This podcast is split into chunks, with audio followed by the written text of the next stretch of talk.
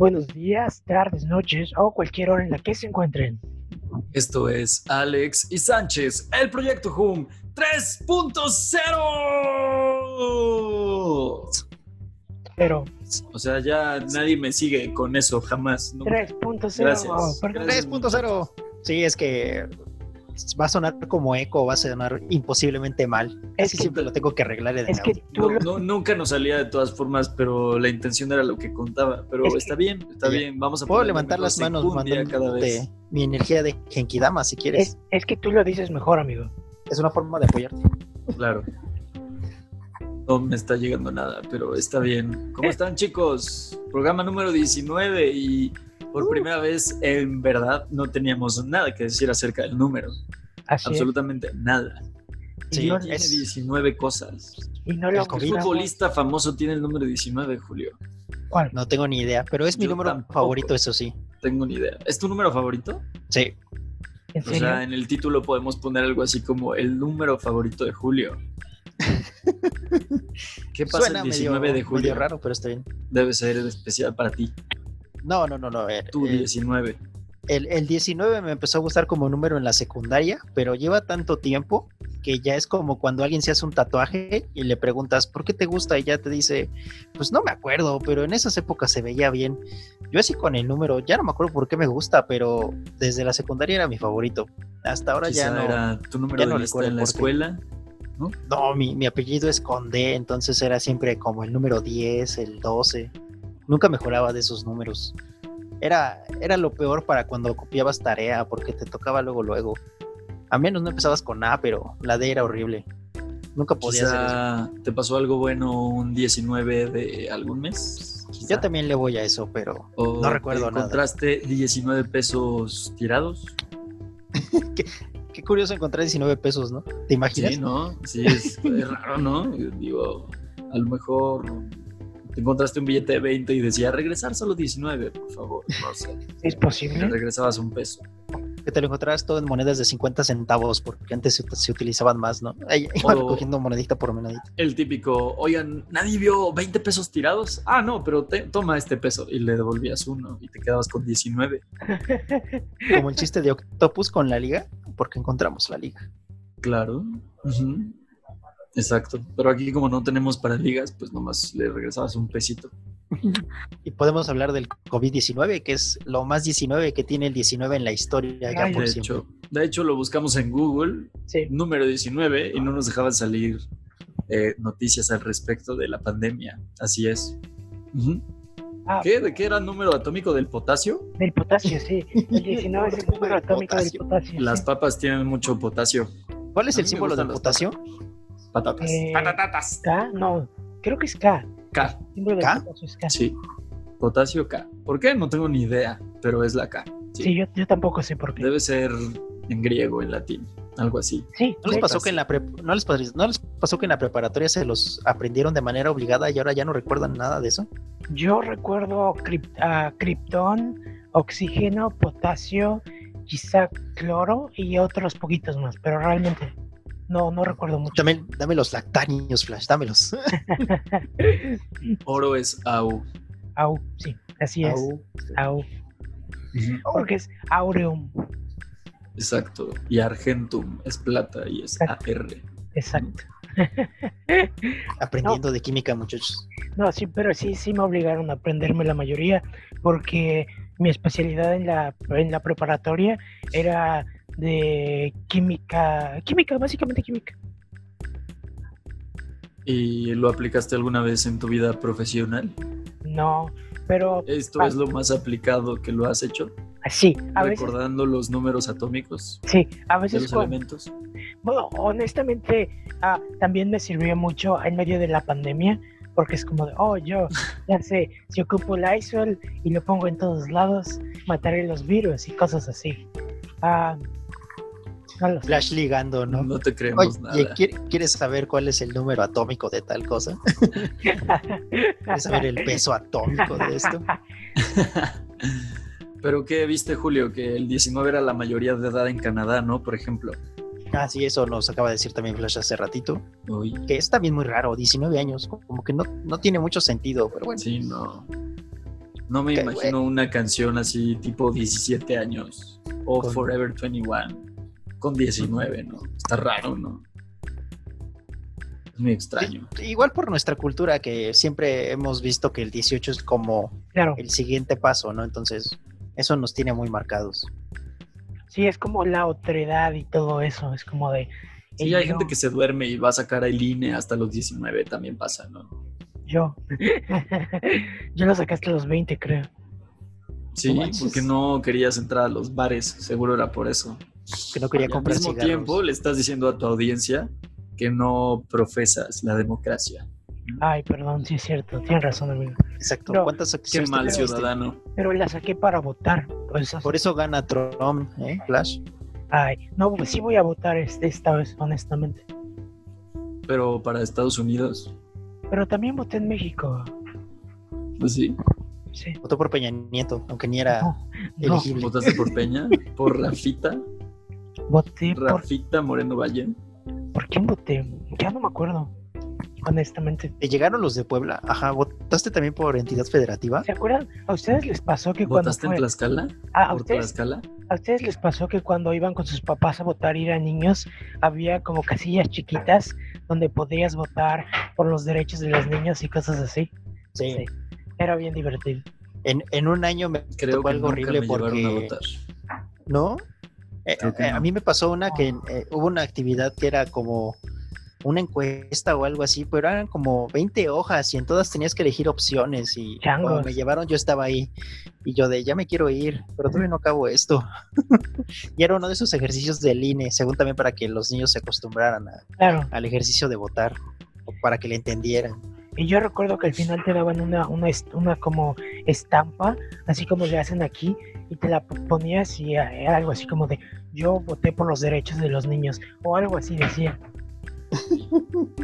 Entonces no te ponían huellita y te hacían descuentos en los En el café del de Oxxo. comida. No, de Uy, hecho, en el café del Oxxo, de un andati gratis. Oxxo. de hecho aquí en Estados Unidos es común que te den una, un sticker y te lo, te lo ponen. De hecho por aquí tengo un sticker de eso. Creo. Uy, Vamos Sí, a ver cómo es un republicano de ultraderecha el Flash. Ahí está. ya sé. Uy, ahí dice Fox News. no, no dice Fox News. Y dice supremacía blanca. Ah, Ya rayos. sé. Maldito Ario. Ya se me había olvidado eso. Gracias. Ah, no, demócratas. Demócratas. Ni hablar, muchachos. Si ustedes conocen algo importante que tenga el número 19, porque ni siquiera se nos ocurre una película aquí simbólica o memorable que tenga el número 19. ¿Recuerdan Esa de Jim Carrey donde se vuelve loco por un número, ¿cuál es? El número, es 23 o algo así. número 23.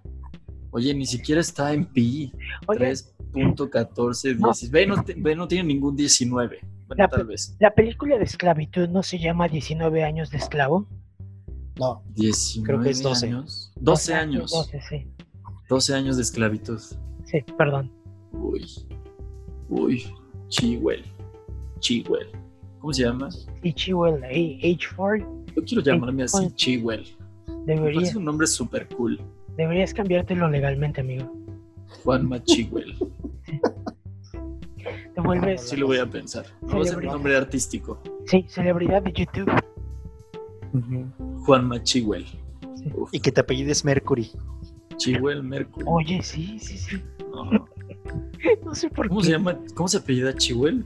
Fort. H4. ah, ¿Cómo se pronuncia eso? no tengo idea. Está nunca como vi. el nombre del tipo ese que sale en muchas películas de superhéroes y con DiCaprio en Diamantes Sangriento. Ah, claro, se llama este. Digimon. eh, Digimon, Se llama Hud- Digimon. Digimon Hudson. Dig-. Digimon. Digimon. Como los Digital Monsters. Digimon Hudson. Digimon Hudson. Algo así. Ay, claro. ¿Cómo se pronunciará? Tenemos que aprender a pronunciar Digimon nombres y Chihuel. afroamericanos, chicos. Se nos queda de Exacto. tarea. Más, más apellidos. Ya sé. Sí, no nada más, deberíamos. no Maher nada más. Marshala. Marshala. Ali. Una vez, El Mr. Ali. una vez ah, Julio, eh, estábamos hablando de la esposa de Nick Jonas y yo no sé cómo se pronuncia su nombre. Ah, y sí, ¿Chopra? Pri- Sí. Priyanka. ¿Priyanka? Priyanka. Ay, Eso, eso no tiene nada de difícil, oye. Oye, yo no sabía cómo se pronunciaba. Yo lo había escrito y ya. Puede ser que sí. Pero bueno, gente, vamos a comenzar con el programa porque comenzamos a divagar entre el número 19 y muchas otras cosas. Pero vamos a, a comenzar oficialmente. a hablar- Bienvenidos al decimonoveno programa de este podcast semanal. ¿Y qué tienes en tu playera, Julio? Cuéntanos. Nada, es, es, este de un estandopero que se llama Richie O'Farrill. Y dice, aquí me siento como Rich. Ese en la parte de las atrás. Botellas que no se toman solas. Es ese, ¿no? Ese, exacto. Ah, ok. Y atrás dice chingos de morras, chingos de culos, pero no sé si se ve. Oh. Uy, Wow, wow, wow. Ok, ok. Bien. Bien por ti. nuestra, este, es- nuestra etiqueta del programa familiar y vayamos a la primera sección del día. Ya no Volvemos. monetizamos. Mi playera es de Jedi. De por sí no monetizamos. Bye. Ah, pues sí,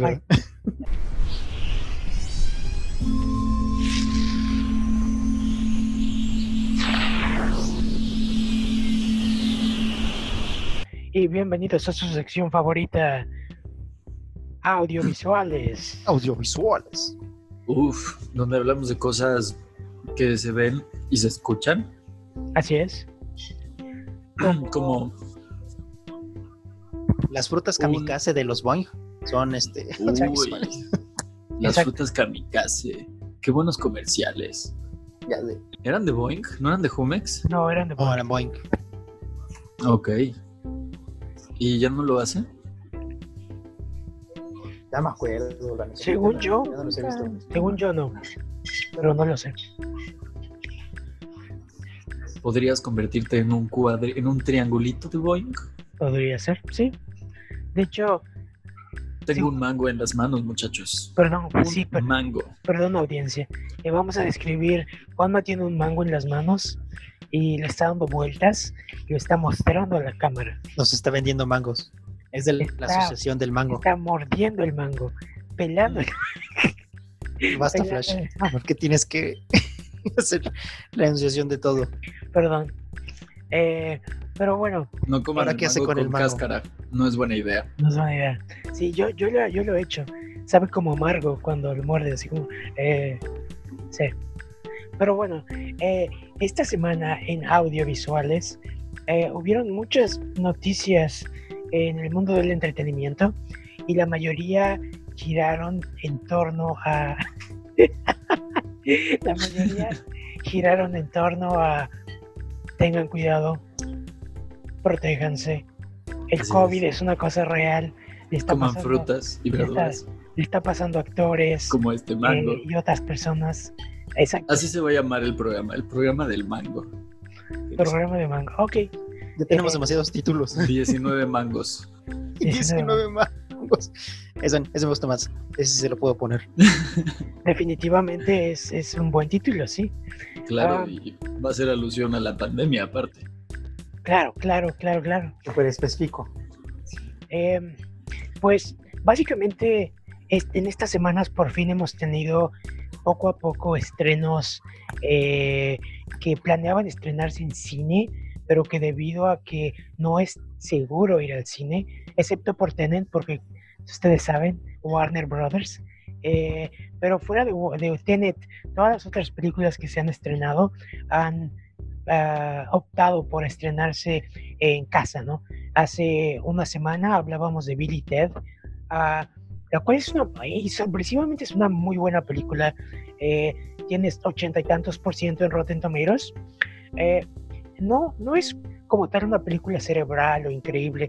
Sin embargo, es una película optimista eh, y creo que justo ahora, en medio de todo lo que está pasando, este tipo de películas nos caen bien, no, nos hacen sentir optimistas por un mejor futuro y eso es lo que las hace a estas películas tan buenas. Porque si esta película hubiera salido en 2018, probablemente no hubiera tenido tan buenas críticas, no hubiera sido tan popular, no hubiera sido tan buena.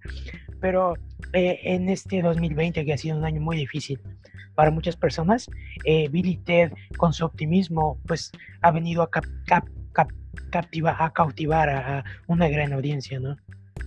Sí, y aparte aquí, ya que hablamos de estrenos, aquí en México ya tuvimos los nuevos mutantes. Ah, mientras vemos a Juan a seguir comiendo su mango de manera sensual, Está muy Aquí en. México, eh, sorprendentemente, ya nos llegó los nuevos mutantes. Saludos, José, es mi dealer de fruta.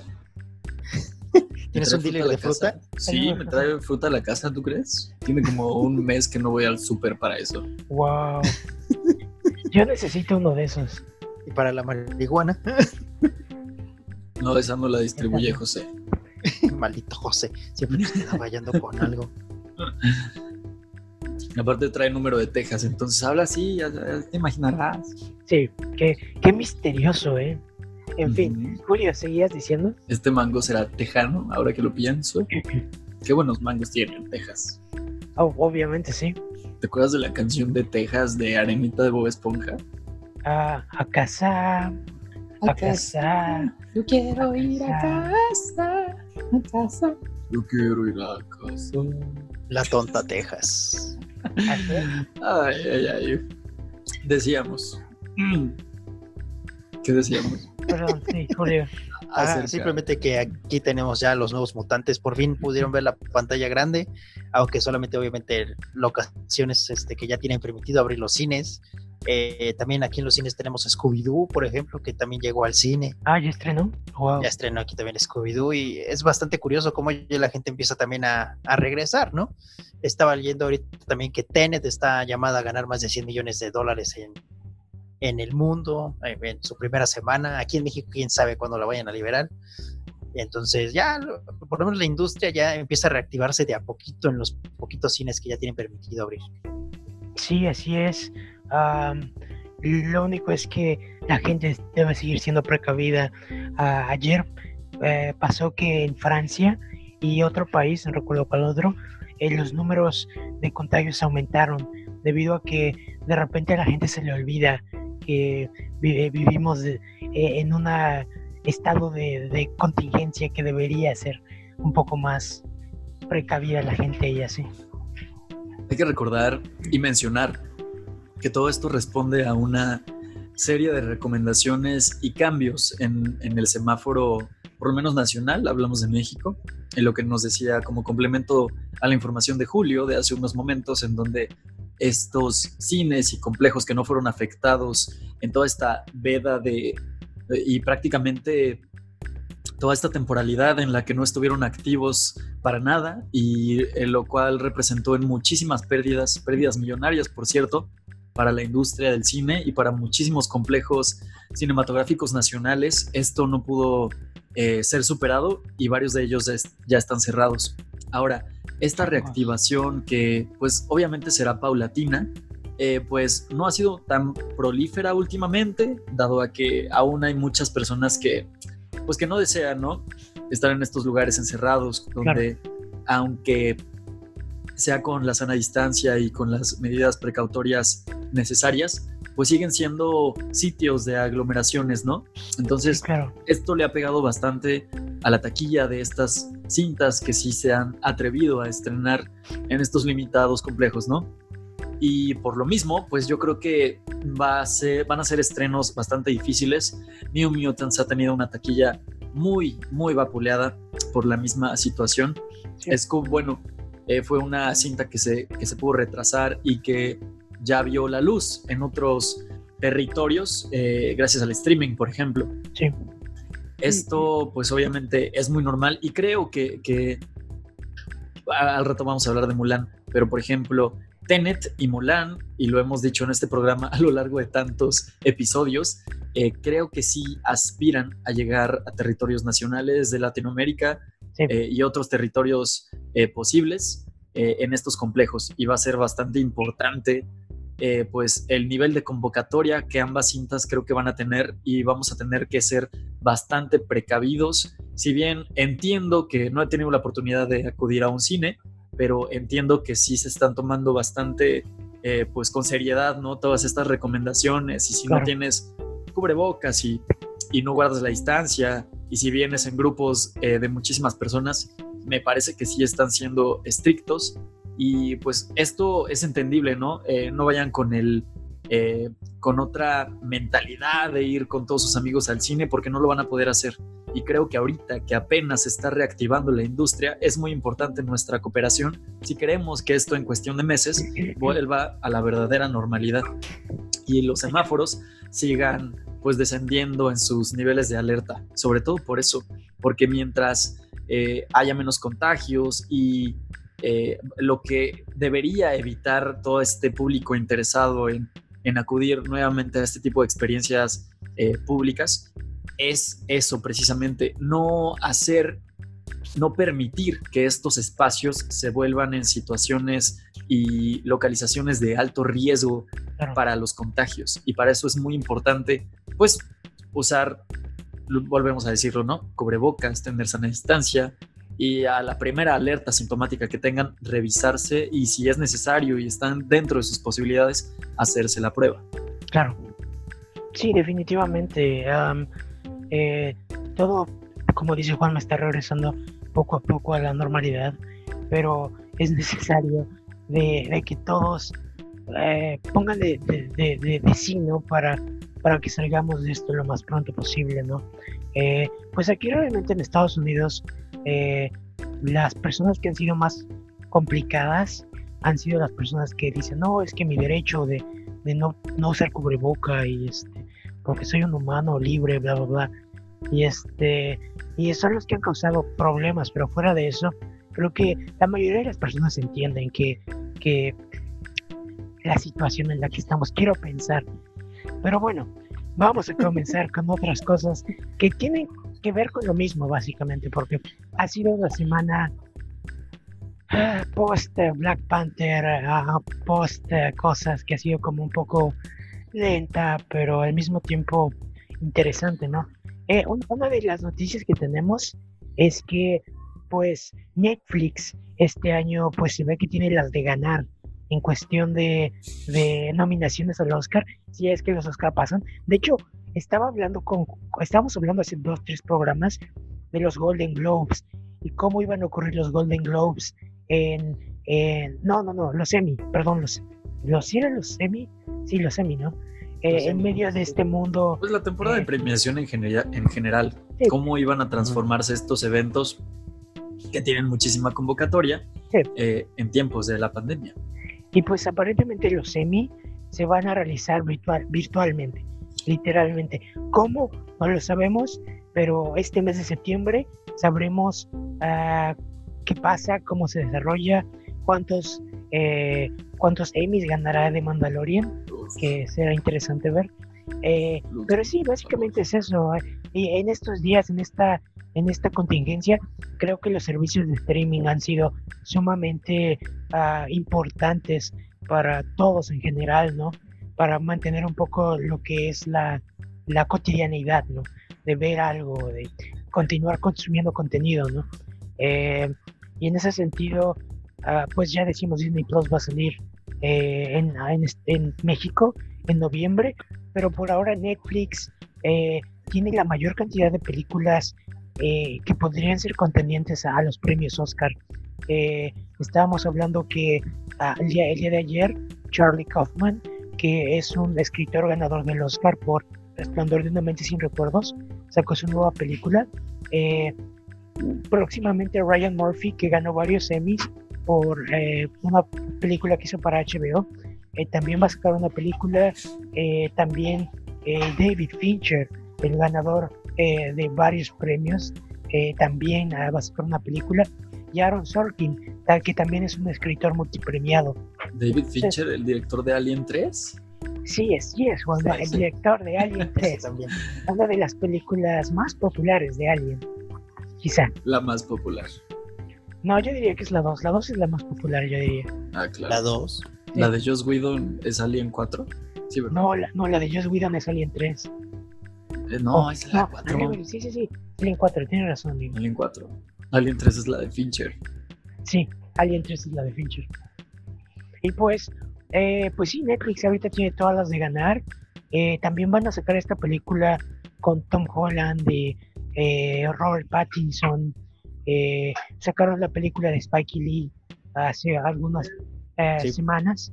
Entonces sí podemos esperar recordemos que una de las, bueno, la productora menos afectada por su misma eh, plataforma de el estreno de sus productos, pues son todas estas estos servicios de streaming, ¿no? Netflix es el más importante del mundo, lo sigue siendo, fue el pionero y ahorita está en la cúspide todavía de los servicios de streaming y de suscripciones a nivel mundial.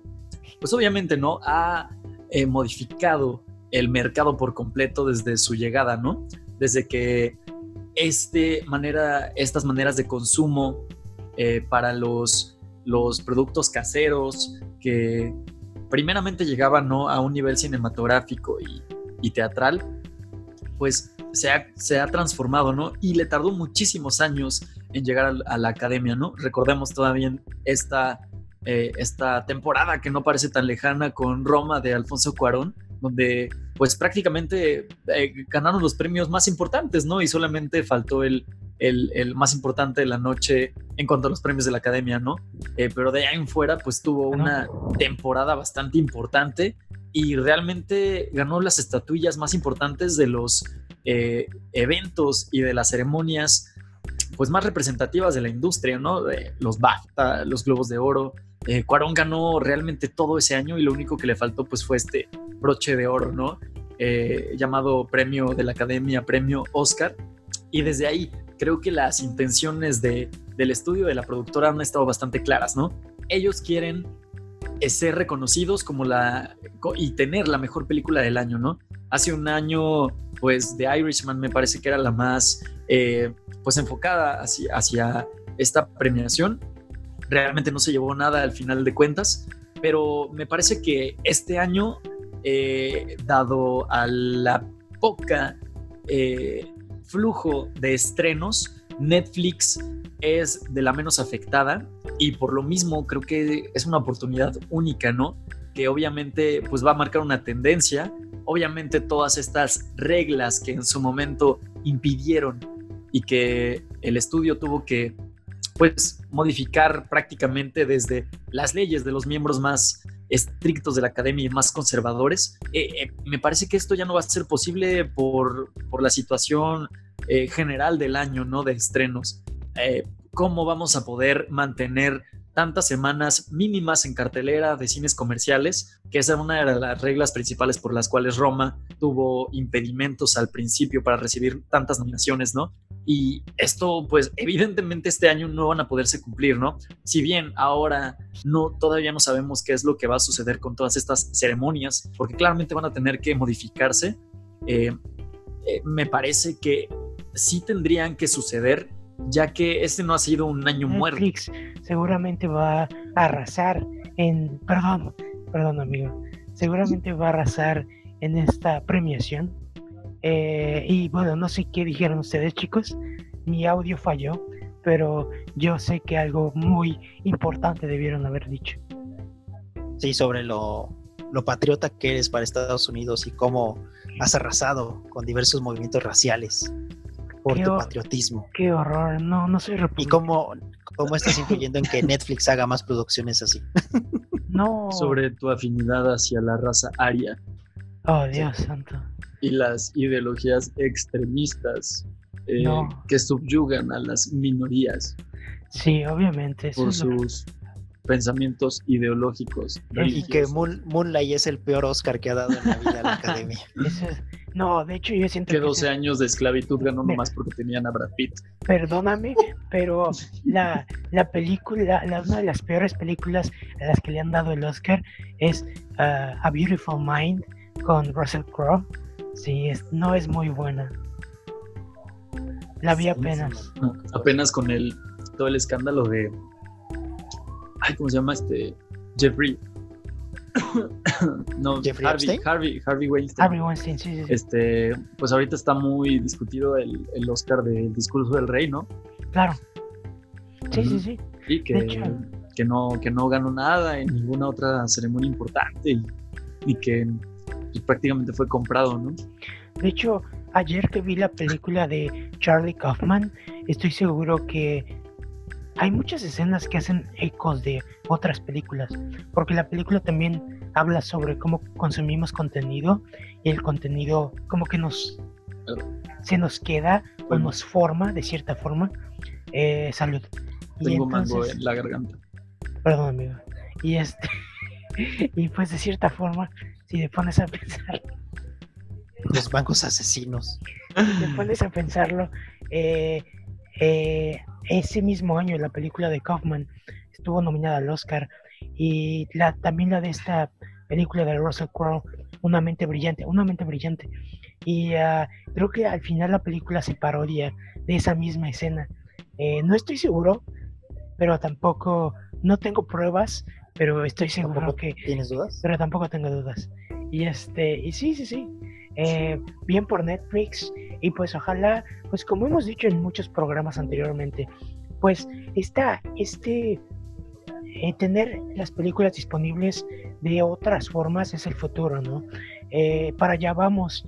Y pues este año Netflix tiene todas para llevarse uno o varios premios y seguirse consolidando como, como una industria, como una parte importante de la industria. Sí, sobre todo que Netflix ha supido lle- llevar muy bien su negocio, ¿no? Primero se discutió mucho de cómo era posible que alguien o una cadena tan grande como es Netflix, con lo que estaba provo- provocando y produciendo, cómo no podía hacer mejores productos, ¿no? Y ahora ya los tiene, ahorita Claro. tiene lo mejor, ¿no? Todo lo que luchó años anteriores, como decía Juanma, con Roma y así, le dieron este lugar que tiene ahora, ¿no? Y el hecho de que para todas las posibles premiaciones, ellos se puedan llevar todo, lo han ganado justamente, ¿no? a lo mejor ahorita la, la industria también ya se cuestiona si la nostalgia también es muy necesaria o si todo tenía que estar en un mismo servicio y demás, pero por lo menos la accesibilidad ha mejorado, ha cambiado totalmente y es un gusto que plataformas como Netflix, que como vemos cada día son más accesibles para el público, puedan tener contenidos de calidad y que a la gente lo puedan ver así desde el principio, ¿no? Porque obviamente te metes a Netflix y lo primero que ves es lo que ha hecho Netflix, sus Claro. productos, ¿no? Y que tengas acceso a películas tan buenas es simplemente puede ayudar a que la gente también cambie la forma en que ve el cine de alguna otra forma. Sí, claro. Eh, es, es- De hecho, es- hasta ahora que lo dices eso, creo que es algo que ha sabido hacer muy bien eh, como parte de la promoción de sus productos originales, inéditos. Porque recuerdan esta película donde Casey Affleck ganó el Oscar, la de Manchester by the Sea. Manchester by the Sea. Eh, una de las, la productora era Amazon Studios, pero el tema de la distribución de los derechos eh, ocasionó que, que no se pudiese consumir en, en, en otros territorios eh, gracias a Amazon por la misma eh, parte de eh, las acciones mayoritarias de la, de la productora y de la distribución, disculpen. Eh, en- entonces creo que eso es lo que le ha faltado a las otras eh, productoras originales que utilizan el streaming como medio principal de transmisión, ¿no? Y, y Netflix ha sabido hacer, realizar muy bien eso. Eh, bien, obviamente, ¿no? Cercana a la temporada de premios les da muchísima eh, promoción, eh, te las recomienda a cada momento, a cada rato, y eso es parte de la promoción por la temporalidad, pero siempre están ahí. eh, es cosa de que a lo mejor no hasta arriba o no en los primeros lugares para las recomendaciones según tus gustos, ¿no? Pero me parece que ahí sí ha sabido Netflix aplicar muy bien sus algoritmos de recomendaciones para que te enfoques, para que te intereses al ver esa película. Y si de repente los ves en otras, eh, en otras plataformas como las noticias especializadas, el periódico, eh, pues también la transmisión de boca a boca, ¿no? Y, Claro. y todo esto hace que Netflix eh, hable, que la gente hable de sus películas, sobre todo si están en, en estos eventos tan importantes. Y bueno, pues durante la semana, les digo que esta semana ha estado muy COVID, honestamente. Hemos tenido semanas COVID, pero ninguna como esta. Eh, durante la es. semana se anunció que, bueno, creo que la noticia más impactante fue que eh, Batman, o sea, Robert Pattinson, eh, está enfermo de COVID. Y Battinson, Pattinson, exacto. Y planeaban, El murciélago enfermo de una enfermedad de murciélagos. ya sé, Eso es algo inesperado. uy, súper inesperado. Y, gracias a eso, pues la, la filmación de la película fue parcialmente eh, suspendida, ¿no? Eh, Julio, ¿qué nos puedes decir de, de- de- de esta suspensión que hubo? Sí, como recordamos de, este, de Batman, que es la producción de Matt Reeves, está grabándose actualmente en el Reino Unido y es donde tenían todo el centro de operación, también todos cuidados y aislados, pero Robert Pattinson terminó dando positivo al coronavirus, lo cual supuso en un inicio que iba a ser el fin de las producciones por lo menos por un tiempo, de las grabaciones mejor dicho, por lo menos por un tiempo, pero como lo explicó el director después, ellos tienen la posibilidad de seguir grabando la película sin necesidad de tener a Robert Pattinson, ¿no? Eh, le platicaba Flash de manera de chiste que hay un capítulo de Big Bang Theory en donde Penny es una película de un simio y eh, el, director cuando quiere correr a Penny le dice claramente que la estrella ahora, ya, eh, como decía, este, tiene este, tiene esta, este chiste que le dicen que el poder o la estrella ahora es quien se ponga el traje, ¿no? El traje de este simio. En Batman ocurre algo similar. Ahora la, hay muchas escenas, hay mucha parte de la película que obviamente la graba el superhéroe Batman. No tenemos la necesidad de ir por Thomas Wayne, que es el, digo, este por Bruce Wayne, que es el personaje que hace Robert Pattinson.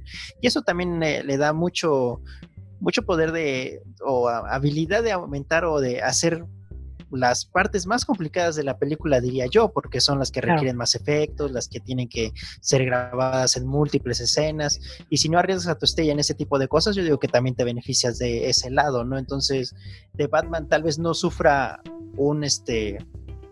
¿Cómo se llama? No, no, no sufra un retraso tan grande gracias Flash, pero por lo menos sí es importante ver cómo sigue la salud de Robert Pattinson y qué tanto tiempo puede tardar en regresar a las grabaciones allá en el Reino Unido. Claro, es exacto, como dice Julio, un doble de riesgo. Seguramente puede continuar filmando varias escenas y ya cuando, cuando esto pase, eh, Robert Pattinson regresará a filmar las escenas como Bruce Wayne o inclusive varias escenas como, como Batman, ¿por qué no? Bueno, ya sabemos que el 30% de la película ya está filmada, así que eso ya es ganancia, ¿no? Eh, no, es, no es que Pattinson no haya podido hacer muchas escenas, pero obviamente después del COVID no sabemos si sea asintomático o si sea o si le esté dando fuerte, pero quizá regrese con dolores corporales y todo esto. Entonces obviamente los dobles van a ser gran parte en este eh, continuar en este proceso de filmación.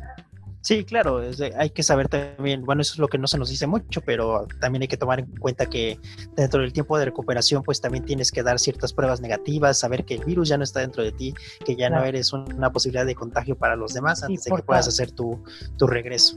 Portador, así es, sí, sí, sí. Sí, y, y también este, esto también no, no es que The Batman tenga una fecha como para ser lanzada, hasta en su tráiler uno de los grandes detalles es que al final decía 2021, pero con dos signos de interrogación, ¿no? Entonces también, si, si esa es una broma que se lleva más allá, pues si se termina por lanzar en 2022, pues no hay ningún problema. Ya habías hecho esta apertura con ese chiste, ¿no? De que si la película no sale el año siguiente, pues es porque hay todas estas dificultades para que en los cines todavía no se pueda ver, ¿no? Así es. Y Juanma volvió. Espera. Aunque todavía no nos escuche. Juanma volvió. Hola. ¿Cómo están? Muy bien, amigo. Eh, te, te, muté, por un momento porque para, para que no este, interrumpirte. sí, luego yo, yo me di cuenta de que dejé, eh, ¿cómo se dice? en anti-mute Mi micrófono y yo mismo lo hice, no se preocupe. Julio ya. tengo una lucecita. te preocupes. Julio ya explicó uh, por qué es posible seguir filmando sin Pattinson. Y pues sí, este tipo de cosas han seguido ocurriendo. eh, en otras eh, noticias adentro de lo mismo, estábamos hablando de que Tom Cruise literalmente rentó un yate, bueno, un crucero, o yate crucero, específicamente. ¿Para ir al espacio? Así es, pero no. Para sobrevivir a la inundación tipo 2012 de Ronald Emmerich. Obviamente.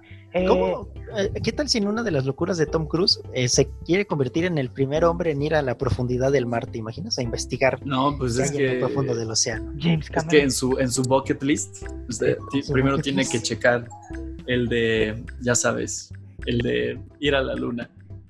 Obviamente. Primero el espacio, ya después lo que sigue. Juan Más. Desaparece como moped. ya sé. Cuéntanos de Tom Cruise. Este, pues básicamente eh, Tom Cruise rentó un yate para estar eh, en alta mar. Y, o sea, estábamos diciendo antes que los yates eran peligrosos cuando no tienes un control de las personas. Por ejemplo, en, lo que pasó con estos dos cruceros, que la gente se enfermó y la enfermedad se esparció por todos lados, es porque había personas contagiadas que entraron a los, a los barcos, ¿no? Pero si todas las personas que entran al barco entran sanas, una vez adentro del barco, pues ya es muy difícil que se enfermen, por lo mismo de que ya están en un espacio en donde no hay otras personas con contagio y el virus no existe como tal. Así que Tom Cruise dijo, bueno, quiero acabar de filmar mi película, este, y todos vamos a estar en este yate, y en este yate vamos a ir a todos lados, y en este yate vamos a acabar de filmar. Y creo que es una buena idea. Vamos a ver que también les funciona. Eh, hasta ahora yo, Julio, preguntaba qué pasaba con Jurassic eh, Park, perdón, con Jurassic World. Eh, y, hasta ahora no hay, aparentemente todo sigue bien, todo va viendo en popa, lo cual es muy bueno para la producción. La única producción hasta ahora que ha tenido retrasos ha sido Batman y pues Shazam no creo que tenga retrasos porque aún no se comienza, no, perdón, Black Adam. No creo que tenga retrasos porque aún no se comienza a filmar, aunque durante la semana nos enteramos que La Roca, Dwayne Johnson, dio positivo él y su familia a tener COVID. Así que sí, sí, sí, sí. Sí, exacto. Con Black Adam ya habíamos visto, lo habíamos dicho hasta con el DC Fandom, ¿no? Todo lo que se presentó eran simplemente este, bocetos de cómo se iba a ver la película, no hay nada ni todavía ni escrito ni grabado. Eh, estos bocetos inclusive fueron hechos por Boss Logic, que como muchos saben es un artista independiente que no tiene relación todavía con ninguna marca importante de cómics, pero que sus diseños han puesto tan populares en los últimos años que ya lo están tomando en cuenta, ¿no? y, eh, y, entonces Black Adam, no, no ahorita no tiene todavía ni siquiera una fecha de producción o de cuándo puede iniciar. No sé en qué proyectos estaba metido La Roca antes de que este problema de su enfermedad surgiera y aquí solamente sí es una cuestión más personal y más grave, ¿no? Tener a sus hijas enfermas, su esposa, entonces ha de ser un momento complicado para el actor y fue muy valiente en sacar su video, en decir qué es lo que está pasando. Eh, sabemos que La Roca también gusta mucho en sus redes sociales de compartir realmente su vida. Ha subido hasta videos donde está desayunando cereal y no tiene ni sentido, pero eh, siempre le gusta tener este tipo de contacto con sus fans, ¿no? De, realmente sepan cómo es él como persona y qué es lo que está viviendo, ¿no? Y en cuestiones de producciones no, no creo que tenga que afectar nada y solamente esperar a que se recupere y es, es un hombre demasiado atlético como para no pensar que pueda salir bien de la enfermedad. Y así es. en ese sentido, como dice Julio, em, es importante cuando los actores se acercan y dicen, bueno, a, mí me pasó, eh, le da un poco más de credibilidad a la enfermedad porque hay ocasiones en las que hay, hay personas famosas que por el contrario dicen, oh, eso no pasa, o, es mentira del gobierno, cosas así. Entonces, eh, pues sí, es... Todo es una mentira del gobierno. Bueno. ¿Qué? ¿Peña qué? Peña, sí, Peña. Todo es culpa de Peña. Peña Nieto. Este, pero sí, no, hablábamos de la roca y de que es bueno que, haya hablado sobre que está enfermo y... ¿La roca para presidente o qué? También, ¿por qué no? Sería mejor presidente seguramente. De hecho, ya que no la logró Kanye La roca este, demócrata y Schwarzenegger republicano. uy, uy. Bueno, La Roca gana, honestamente. Es de los actores más populares eh, justo ahora. Todo el mundo la quiere a La Roca por alguna u otra razón. Sí. Excepto la prensa mexicana cuando lo comparó con Jason Statham el año pasado. Wow, qué horror. sí, dicen que La Roca era muy rocosa. No hay. Y Jason Statham era como un osito Teddy, algo así leí. ¿Qué onda? Eh, ¿Qué, revista era? ¿15 y más? no creo, porque solamente le echarían flores a la roca. Probablemente. ¿Qué, ¿Qué, onda con la prensa mexicana? Estás haciendo mal, prensa mexicana. Pero bueno. ¿Tú eh, conoces a Dwayne? Ay, a Dwayne. no, de hecho, Mi amigo Dwayne. Aún no tengo la oportunidad, no he tenido la posibilidad de conocer a, a Dwayne Johnson en ninguna convención. Uh, el, el, año pasado eh, pude haber conocido al cast de Birds of Prey porque metí mis papeles para un encuentro sorpresa en en la New York Comic Con, pero eh, después lo cancelé porque le di prioridad a Samurai Jack, porque dije, ay, ¿cuál va a ser? Eh, pensé que iba a ser otra cosa.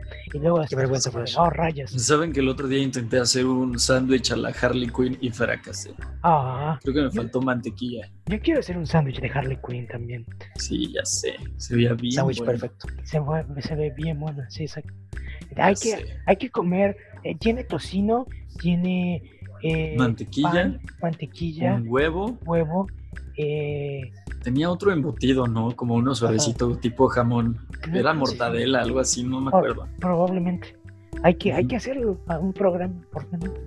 Uy, otra promesa de recetas con, flash. Cocinando con flash. Para, para acabar el tema de aparatos que funcionan con tal, no, perdón, de audiovisuales, vamos a mencionar que Mulan salió en Disney Plus Ah, y adivinen quién del equipo ya la vio. Julio. Oye, no, me he atrevido a piratearla. Mm. Todavía no. Y no sé si lo voy a hacer. Aún no. Este, fui yo. Yo, yo la vi. El eh, de aquí. Y debo decir que, que, fue muy. Bueno, es. ¿Qué tal Mushu? Buena. Cristian Castro. Mushu no existe. ¿Qué se sintió pagar 30 dólares? Pues fíjate que normalmente el precio de una película nueva en Blu-ray es 25.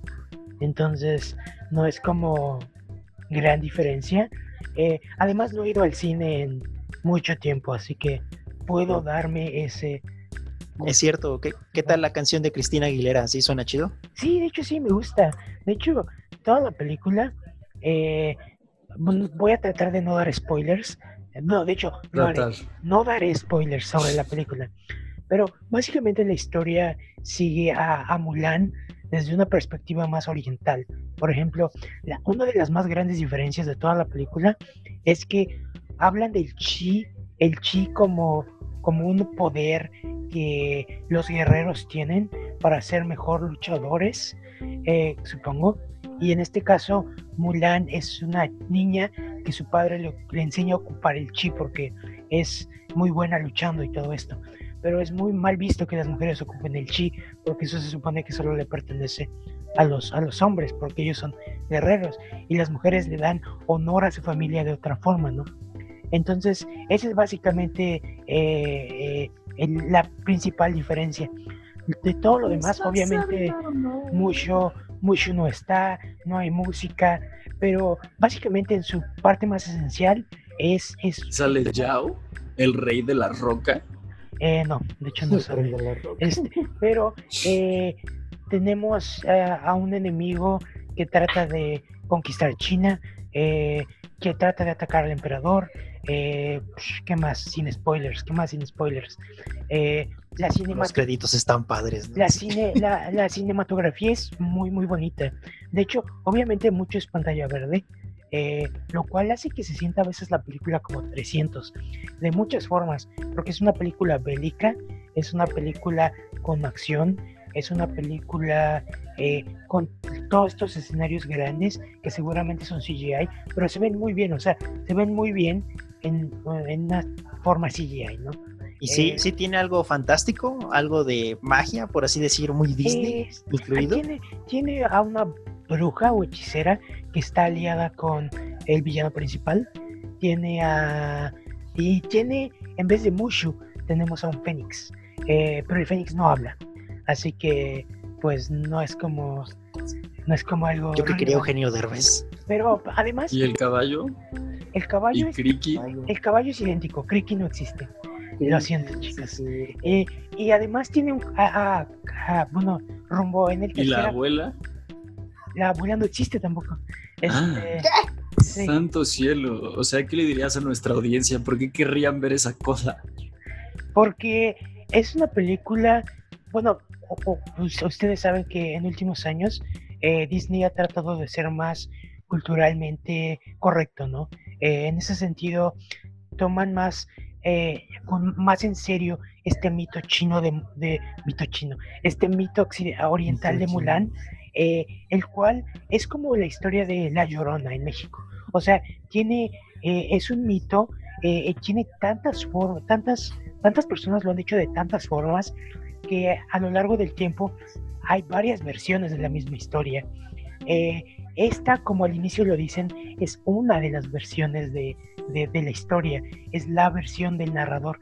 El narrador no recuerdo si es el personaje de, de Yao, el rey de la roca. No, de, de este personaje que hace este uh, Donnie, Donnie, Donnie, Jen, Donnie Jen. No sé si es de Donnie Jen o si es del rey, el que narra la historia, uno de esos dos. Y pues básicamente es eso, trata de regresar a las raíces de Mulan y trata de no ser racista, porque en la película original de Mulan hay muchas cosas que, eh, que describen a la gente china de manera despectiva. Eh, entonces, eh, esta película trata de hacer eso, trata de hacer la historia de forma correcta. Y creo que es bastante exitosa, es emocionante, conectas con los personajes y trata repito, Disney es Disney tratando de enmendar eh, la, historia previa, sin embargo, al mismo tiempo eh, haciendo homenaje a esa historia, porque si bien tiene varias eh, cosas que fueron incorrectas, también jugó un papel importante en hacer un poco más, tratar de hacer más popular la cultura china, ¿no? yo no puedo hablar de eso porque no soy chino, pero hay, inclusive un homenaje a Mi, Min Na Wen, que fue la actriz que hizo la voz original de Mulan, que ustedes probablemente la conocen por ser... Eh, la que muere en The Mandalorian después de los cinco minutos de aparición. Exacto, y también... Por ser eh, Chun-Li. Y, y, también por ser eh, Uy, la gente May. La gente May en Agentes de Shield. Creo que todo el mundo la conoce por eso, más que nada. Eh, y no, sí la conocen más por ser Chun-Li, ¿no, Julio? No, yo digo que sí es por más este, Agentes de Shield. Tiene que ser Agentes de Shield. Pero nadie ha este visto Agentes de Shield. De hecho, eh, el homenaje es un La verdad, o sea, los amo, pero nadie la ha visto. Bueno, pero se volverá icónica con el tiempo. En cambio, todos hemos visto a Van Damme. Eso es cierto. Bailando. Ah, no, esa es otra, ¿verdad?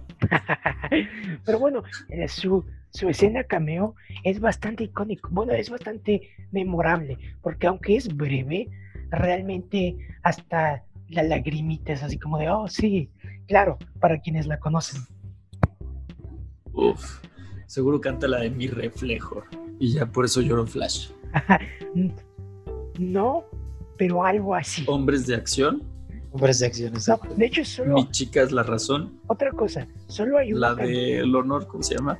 Solo, solo hay una canción que hace eco durante toda la película, que es la de eh, la del reflejo. O sea, básicamente esa es la única canción que constantemente toman acordes, se le puede decir acordes, de... Pues es su melodía. Melodía de la canción original, y, pero fíjate que la ocupan de tal forma durante la película que es bastante efectiva. O sea, cuando la escuchas dices, sí, sí, Mulan, dale con la silla. Flash cantando en la, en la sala de su casa, iba a decir sala de cine. Sí, obviamente. Este, no, la verdad, uh, hubo, muchos momentos emocionantes, me gustó mucho la película. Eh, es muy, es como, es cuando dicen eh, crowd, crowd pleaser, como muy que a la audiencia la deja contenta, a mí me dejó contento. Y próximamente la podrán ver en Disney Plus en diciembre. Si quieren los de Disney Latinoamérica. O pueden buscar o en los cines. Métodos ah, sí, seguro lo vamos a ver en los cines. ¿Ya abren los cines en Puebla, no, Julio? No, todavía no abren. Todavía, no están permitidos para abrir. No, todavía no. Maldita sea, aquí en Chihuahua, nomás en las ciudades fronterizas. En la capital todavía no. No, todavía no. Todavía no tiene permitido. Semáforo naranja, amigo. O sea, en, Juárez nomás te acercas así a la frontera y agarras un wifi de ahí. Y ya, ves Disney Plus. Podría ser. No lo la tienes fácil. Pues. Pero me queda cuatro horas, está bien lejos. Entonces no la tienes tan fácil. No. Lo siento, amigo. Y aparte pasa la migra y en el Bravo. Está bien seco.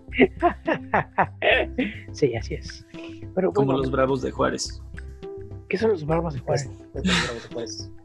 Un equipo de fútbol. Sí, no te preocupes, Flash. Perdón. Sí, no. Pues eso Bueno. es todo en audiovisuales.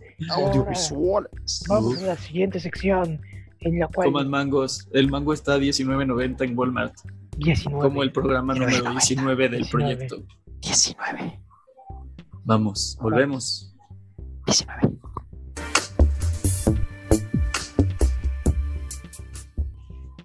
Y bienvenidos a la segunda sección del programa que se llama Aparatos que funcionan con transistores. O sea, sí, Videojuegos. Videojuegos. Videojuegos. videojuegos.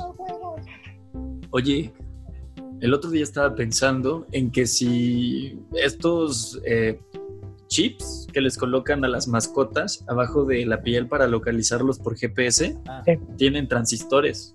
Eso Oh. los convierte en un perro que, que funciona con transistores. perro videojuego. quizá puedes jugar con él Puedes jugar con es él. visual. Es un perro Es interactivo y, ladra. También es sí. auditivo Oye, sí. y es tactal porque están suavecitos. Sí, bueno, depende si es un solo squintle no,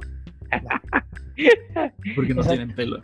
Sí, O sea, sí están suavecitos, pero no están fur. sí, obviamente. Exacto. Así es. Papá, definitivamente lo es, amigo. Sí lo es. Uy, uy. Vamos a conseguir un perro y ponerle localizador de, por GPS Sí. y decir, no, pues ¿tienes una consola en tu casa? Sí, sí, sí, el Xbox One. No, yo tengo un Bull Terrier. Así. Obviamente. Camina por toda la casa. Es una consola Sí. móvil. Por cierto, ¿cómo está Lucas? ¿Está bien? ¿Vive? Lejos de mí, Ya, ah, qué pero está bien. Ah, Un respeto, Lucas. Qué bueno que sigue viviendo. cuando, cuando Juanma hizo, dije, no, Lucas, pero bueno. Ah, Lucas, Sí, hay, hay Lucas. muchas, hay muy pocas cosas que me ponen realmente sentimental y ver la carita de ese perro es una de esas cosas. sí, Lu- Es Lucas, la que es está el, más arriba en mi top, de hecho. Lucas es el perro del primo de Juanma, que es como su perro, porque Básicamente. sí, Porque yo sí lo cuidaba. así es. Ujú. No quería decir eso. Creas, José Juan. Saludos. Espero lo Este, estés alimentando y espero. procurando como yo. Sí. Pero muchachos, vamos a las noticias de videojuegos. Por favor, Vamos. Y no nos pues, pongamos nostálgicos. Juanma, am, tú eres experto en esto, da- da- da- dale. Bueno, esta semana, como ya se le ha hecho costumbre a la gran N, hablamos de la compañía nipona Nintendo, pues hubo un anuncio de la nada, ¿no? Sin ningún anuncio previo, solamente se les ocurrió, por cierto, bastante temprano, donde yo estaba eran como las 7 de la mañana, eh, donde hicieron este Nintendo Direct sorpresa que conmemora- conmemoraba, memoraba, conmemoraba Sí.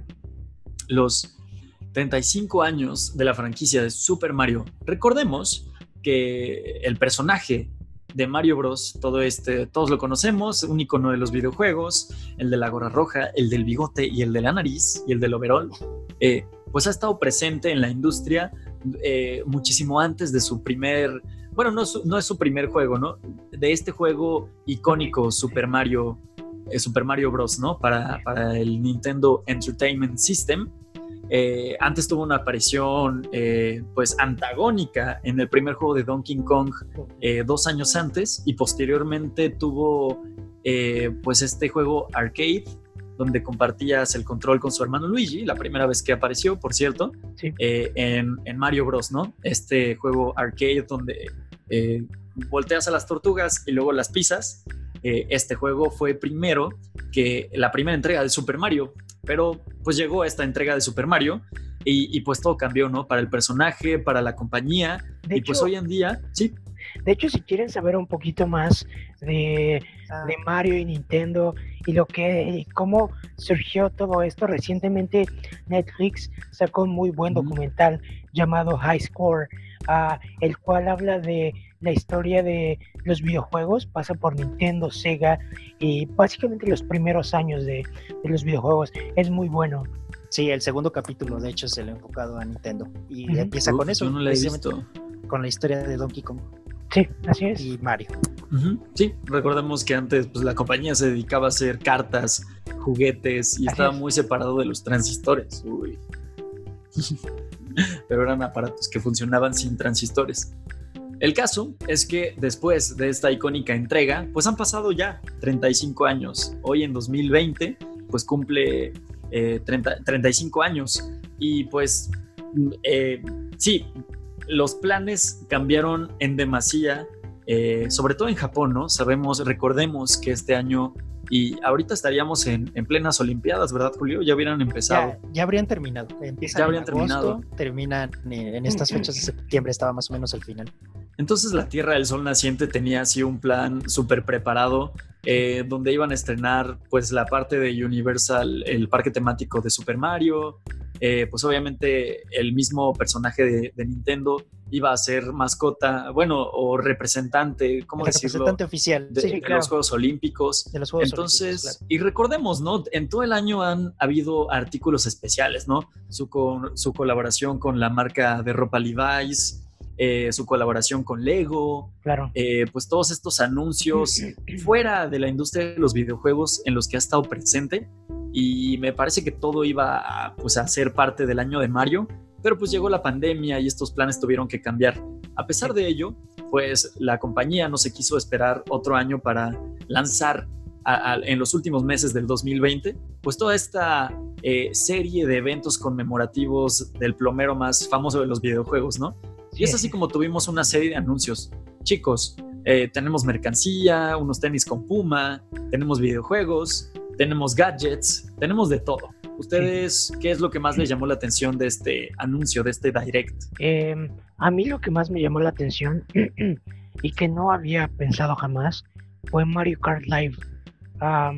porque es literalmente un, ah, carro de control remoto que tiene una cámara eh, lo, pones y lo juegas dentro del Switch, lo controlas por el Switch, quiero pensar, y literalmente puedes dar vueltas eh, adentro de esta pista, pero no solo eso, sino que eh, básicamente es jugar Mario Kart, pero en tu sala. Es una cosa muy extraña, como a veces Nintendo solo ha, como solo Nintendo puede hacerlas.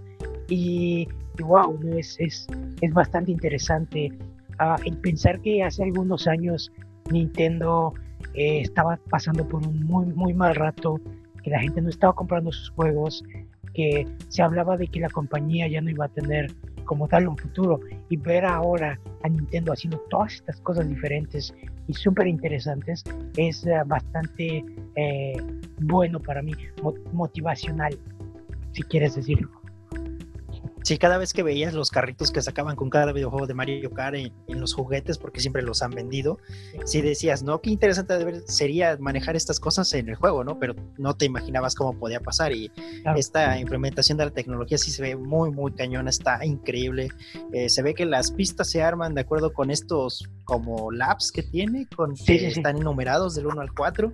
Se ve que, te va a llegar con uno, pero después puedes comprar los otros cuatro para hacer todavía más dinámica la pista. Eh, se ve que solamente está ahorita Mario y Luigi con sus cards y sus cámaras. Eh, ya mencionábamos y ya también las bromas se han hecho por todos lados que si tu casa es de cemento, si tu casa es muy pequeña, si tienes mascotas, claro que va a ser imposible o por lo menos muy difícil hacer tramos como tú te los imaginarías, pero es una gran implementación, es una tecnología única. Eh, para quien lo pueda jugar realmente como se espera Nintendo, va a ser increíble hacerlo, ¿no? Eh, no sé qué tanto también puede aguantar golpes y demás, pero por lo menos eh, la intención está ahí, ¿no? Y se ve increíble. Yo también cuando lo vi dije, esto está revolucionado, esto está más allá, ¿no? ¿Quién, quién iba a pensar que sí, de veras puedes llevar un juguete a la, pantalla, ¿no? Es, es increíble, también me, fue lo que más me gustó. Sí, de hecho, la, últimamente las cámaras en HD que han surgido es, es una de las razones por las cuales esto puede funcionar, ¿no? Sí, de hecho, recordemos que eh, Nintendo nunca ha sido eh, reconocida por vender lo más top en la tecnología actual. Eh, desde 3DS creo que nos pudo quedar muy claro de cómo la compañía pues se hace de muchas piezas que para las otras industrias o las otras compañías pues ya son como elementos de salida, ¿no? Ya no es lo más alto en las gamas de calidad. estábamos en 2011 donde los teléfonos inteligentes, smartphones, eh, empezaban ¿no? a, a aglomerar todo el mercado eh, con touch, con sistemas táctiles eh, por calor. Y pues obviamente Nintendo eligió ponerle a su penúltima consola, a su última consola portátil, eh, un touch, un sistema touch por, por sensores de presión, ¿no? el mismo Nintendo Switch, ¿no? Creo que no hay ningún solo smartphone desde 2017 de gama media alta que no tenga una pantalla con una resolución que no sea en Full HD. Eh, y el Nintendo Switch tiene una pantalla en 720p. Eh, esto hace que ocupen tecnologías pasadas, que las implementen de una manera bastante creativa y funcional y que puedan eh, así vender pues productos bastante baratos porque su construcción les sale barata por lo mismo. Y es así, ¿no? Como recordamos, ¿no? Hace dos años cómo fue anunciado Nintendo Labo, y cómo ah, implementaban esta cámara infrarroja que está localizada en el Joy-Con derecho. Para el piano. Y, exactamente, y podías hacer solo un par de, muchísimas cosas, ¿no? En la presentación del Nintendo Switch a finales del 2016 nos mostraron cómo esta camarita localizada en el Joy-Con reconocía formas, reconocía eh, proximidad y reconocía solamente unas cosas bastante limitadas pero al salir Nintendo Labo se dieron cuenta de pues las aplicaciones técnicas que podía tener esta cámara. Es así como la quitas del Joy-Con y pones un sistema similar en un carrito a control remoto que tiene la carcasa de Mario Bros y de Luigi claro. y haces esta pista interactiva. Se especuló a lo largo de mucho tiempo sobre un Mario Kart 9. Bueno, pues ahora entiendo por qué no lo han anunciado todavía. Eh, ahora entiendo incluso Mario Kart Tour, el polémico juego para móviles. Eh, todas estas aplicaciones con realidad aumentada eh, que han tenido a lo largo de la historia desde Nintendo DSi, pues ahora tienen sentido, ¿no? todavía están buscando esta experiencia de realidad aumentada que ya lo llevan a su máxima aplicación y exponente con Mario Kart Live. Me parece que pues las aplicaciones para esta literal aplicación tecnológica, para este hardware, van a ser interminables. Vamos a ver una serie de pistas y ahí es donde la creatividad de la gente eh, y de los usuarios de Nintendo eh, pues va a explotarse más que nunca. Nintendo Labo, si bien no tuvo las ventas eh, avasalladoras que han tenido otros, pues sí, títulos de la, de la compañía, como es Mario Kart 8 Deluxe, que sigue siendo el juego más vendido de la, de la consola, sin importar los Zelda's Breath of the Wild, los Mario Odysseys, incluso los Animal Crossing New, New Horizons. Mario Kart 8 Deluxe sigue siendo el juego más vendido de la compañía y este, esta nueva entrega de la franquicia, eh, no sé si llamarlo un spin-off, me parece que sí lo es, que no es parte de la franquicia principal y que Mario Kart 9 llegará eh, en algún momento, ¿no? Eh, no sabemos si para el Nintendo Switch. Me parece que es el primer spin-off de la franquicia que va a separarse de, pues, de las entregas principales y que puede crear su propia franquicia de spin-off sobre la marca Mario Kart, porque es una de las más importantes también. sí, tan, solo, tan solo hay que ver los amigos, por ejemplo, ¿no? Lo que empezó solamente con una gama pequeña de como 10, pues ahorita son más de 170, ¿no? ¿Por qué no pensar que la gente pueda también tener esa creatividad o ese, eh, ese lanzamiento de las ventas con estos juegos de Mario Kart, ¿no? Si, si ya son tan populares los juguetes y la tecnología funciona y a la gente le gusta, pues podríamos estar pensando que todo un juego lo puedas basar solamente en, en los karts este, dinámicos ¿no? Que puedas comprarle desde Rosalina o algunos de, los de Splatoon, yo qué sé, ¿no? O un Zelda y ya. Bowser. ajá, en su cochecito dinámico. Es increíble lo que pueden lograr ahora. Es más, en, en cuanto evolucione la tecnología y nueva tecnología sea más barata, probablemente pueden hacer autos más pequeños, eh, pistas diferentes y dar diferentes aplicaciones a la misma idea. Pero sí, o sea, básicamente estamos hablando de que Nintendo es la única que te sigue vendiendo hardware, plásticos. Mientras tenemos a PlayStation 5 All Digital, al Xbox eh, One S All Digital y el presunto Xbox Series S, que dicen que también va a ser todo digital, sin lector de discos ópticos. Claro. Pues te siguen vendiendo plástico, los de Nintendo, y la gente está muy emocionada por lo mismo. Creo que eh, eh, va a ser el mejor regalo de Navidad, ¿no? Si nosotros queríamos ahí la moto Ricochet, si queríamos este, el, no me acuerdo de otra, del nombre de otro carrito a control remoto famoso, Ricochet. no sea Ricochet. Ricochet. Ricochet, sí. Eh, pues me parece que este es el mejor regalo de Navidad, ¿no? Que pudieses encontrar abajo de, tu arbolito el 25 de diciembre, no lo sé, ¿no? O el 6 de enero, dependiendo de dónde vivas. Eh, pero sí, ¿no? E, esto es lo que van a querer los, los niños, no lo sé, me imagino que sí, ¿no? Armar tus propias eh, pistas de carreras y pues ahí vemos qué tanto ha evolucionado, ¿no? Eh, el concepto de videojuego, ¿no? ¿Qué es esto? ¿Es un juguete electrónico? ¿Es un videojuego? ¿Es un... Eh, ¿cómo, les dicen a los amigos y a los Skylanders y a todos estos? ¿Toys for Life? ¿Algo así? Algo así. Toys... Ah, entra dentro de esta categoría, es una nueva. ¿Qué es lo que está haciendo Nintendo, no? Eh, no lo sabemos. Creo que sí fue la noticia más sorpresiva de, pues de, todo el directo, ¿no?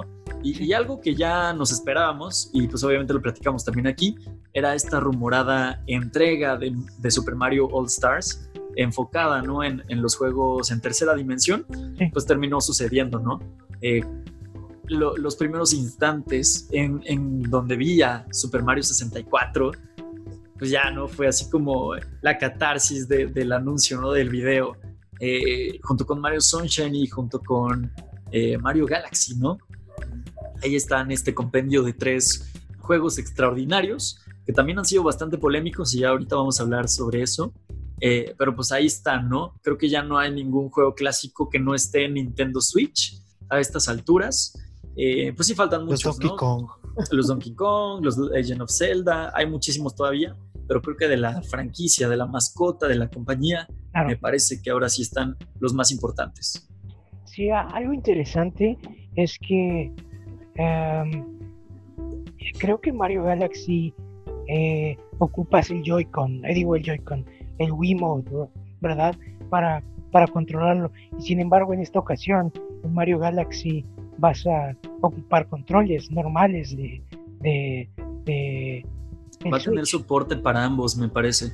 Oh, sí. Eh, controles de movimiento de los mismos Joy-Con. Me imagino que eh, el giroscopio de los controles Pro originales de Nintendo no van a funcionar, aunque tengan la tecnología. Eso no lo explicaron muy bien, pero me parece que sí va a estar en, en las dos. De hecho, en el Mario Galaxy mismo de, de, para el Nintendo Wii de 2008, me parece que es el año de lanzamiento, eh, tenía soporte para jugarlo con el Classic Controller. Oh, Entonces no era tan necesario el Wiimote, aunque había estrellas en donde sí lo tenías que ocupar porque pues usabas esta, eh, pues este infrarrojo que ocupabas como control remoto de, de, apuntar, no sé cómo se llame la tecnología, pero donde veías eh, el cursor de tu, de tu Wiimote y no tanto los controles de movimiento que era eh, pues los cinéticos estos. Y ahí me parece que ya vemos el Joy-Con aplicado a una tecnología tampoco antes vista para el Nintendo Switch. ¿Y qué otra cosa pueden hacer esas cositas? Además de fregarse sus palancas. Conquistar el mundo. ¿Conquistar el mundo? ¿Será un, un invento de Pinky Cerebro? Quizá. Pero no, yo lo, no que lo me, sabemos. Yo a lo que me refería era que, bueno, ves que se viene rumorando el Skyward Sword ah, para, para Switch.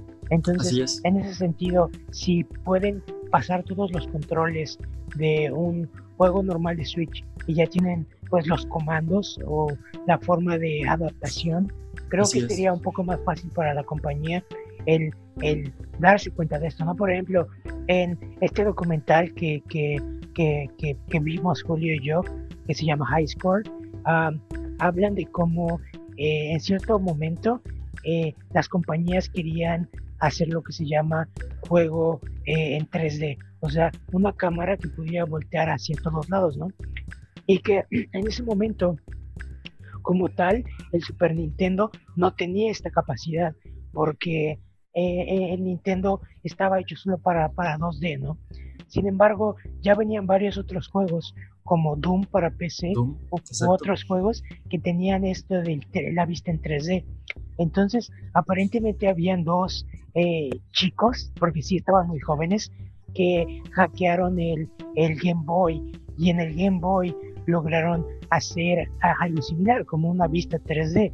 Y entonces dijeron, wow, puedes hacer esto en el Game Boy. Ven, Nintendo se los llevó a Japón a que trabajaran en hacer algo similar para el, para el Super Nintendo. Y fue así como surgió Star Fox.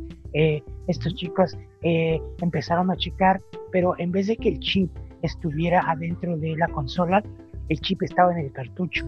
Era un chip, no recuerdo cómo se llamaba, que permitía eh, al juego la vista en 3D. Entonces, eh, ya, yo olvidé por qué estoy diciendo esto, pero... Esa es la implementación de tecnología.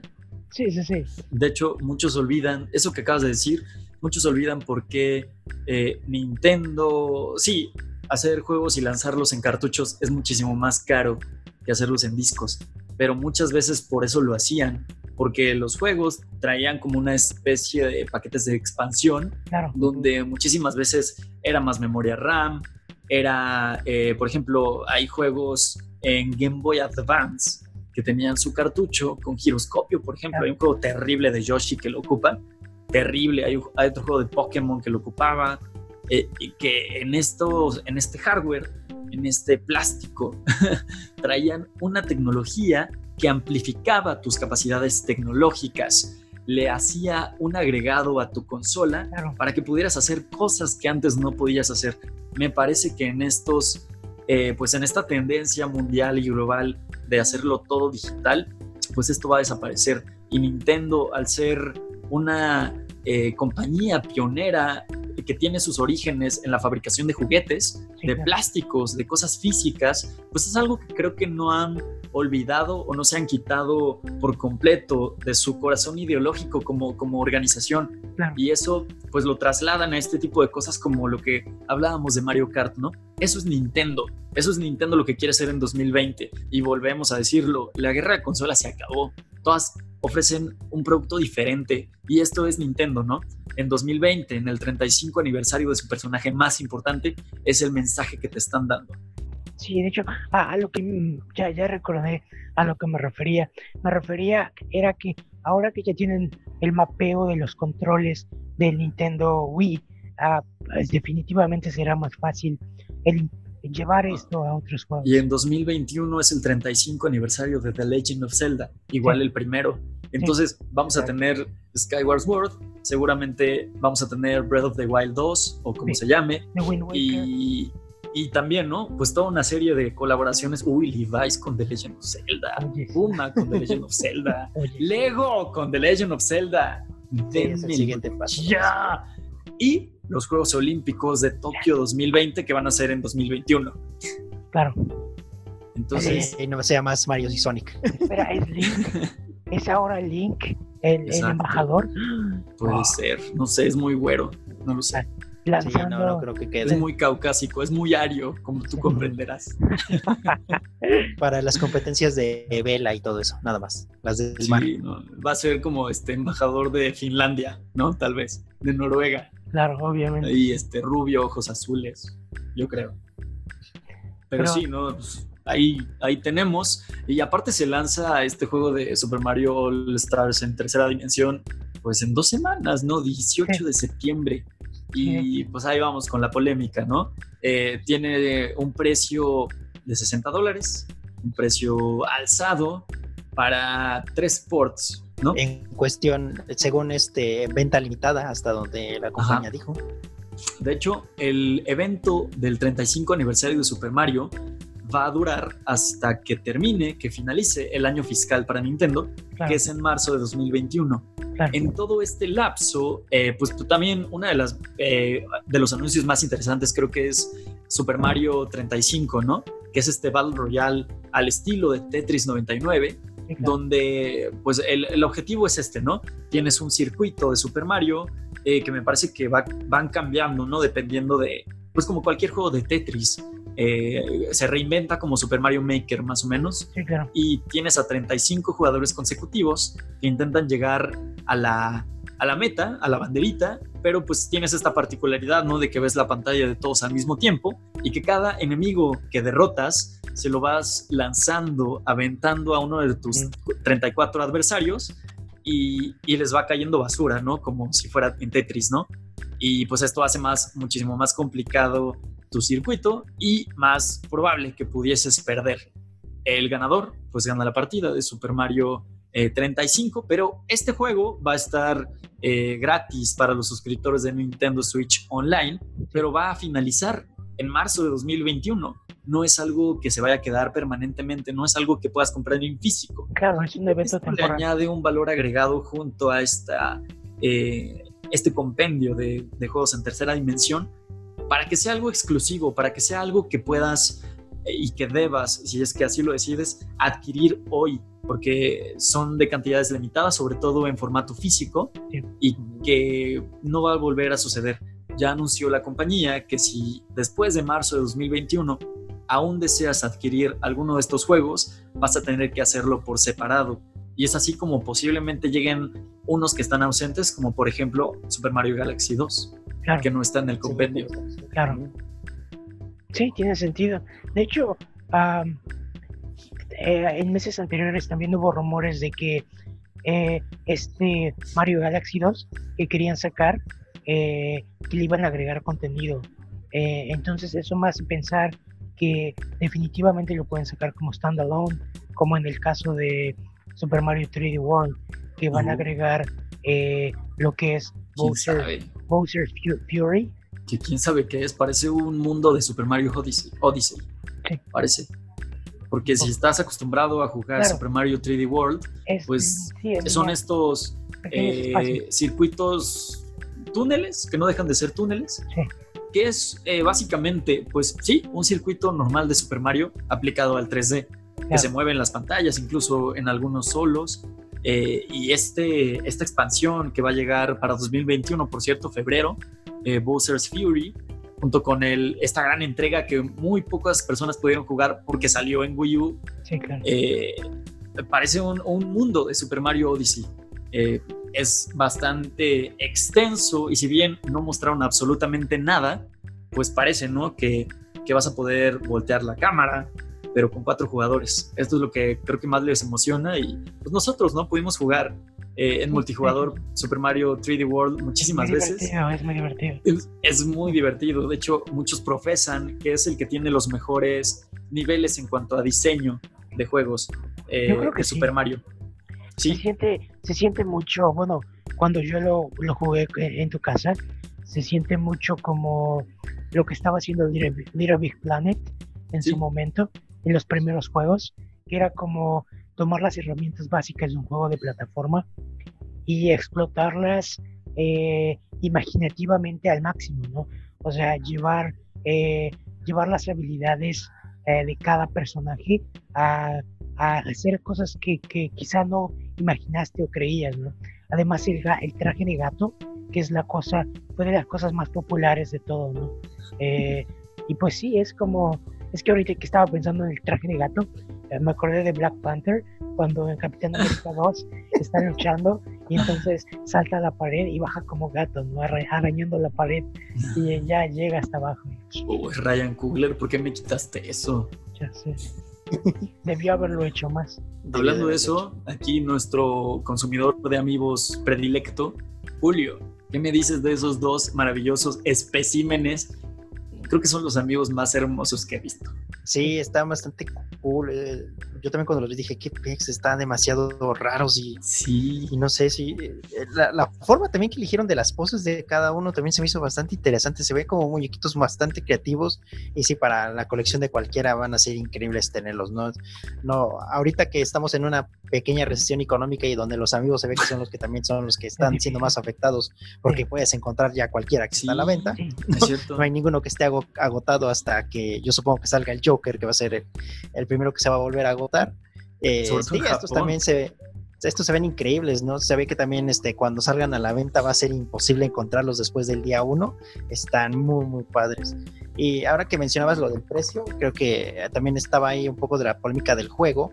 Y yo, uno de los puntos más razonables que encontré es que de lo que ofrecen otras compañías a lo que ofrece Nintendo, por ejemplo, aunque ya lo defendiste muy bien, eh, el hecho de que, por ejemplo, veamos a Crash Bandicoot de regreso en PlayStation, pero con mejores tecnologías, a Spyro de regreso, pero con un mejor diseño, una mejor visión, es que por lo menos el precio, eso te lo compensaba, ¿no? Ahora tienes un juego al mismo precio, pero no te ofrece ninguna calidad y ah, para muchos eso les hace preguntarse si tienes un port o si puedes este, hackear en la consola o hackear tu, tu computadora, pues cuál es la ventaja que tienes, ¿no? O sea, si ya lo puedes jugar así con ese nivel de tecnología en tu computadora o si eres capaz de hackear la con Nintendo Switch. 4K y oclusión y texturas pues, modificadas. Pues, ¿cuál, es la ventaja que le ofreces a la gente al comprarlo, no?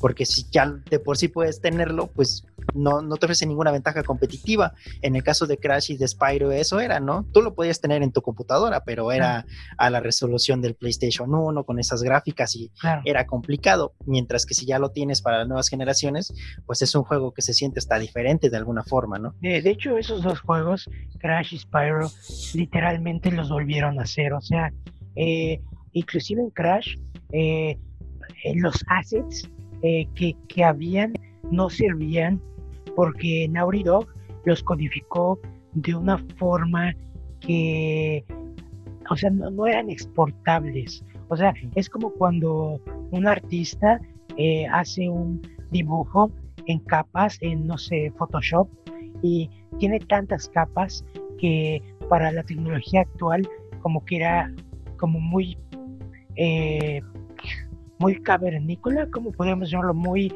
del pasado. Así que literalmente Crash tuvo que ser construido desde cero.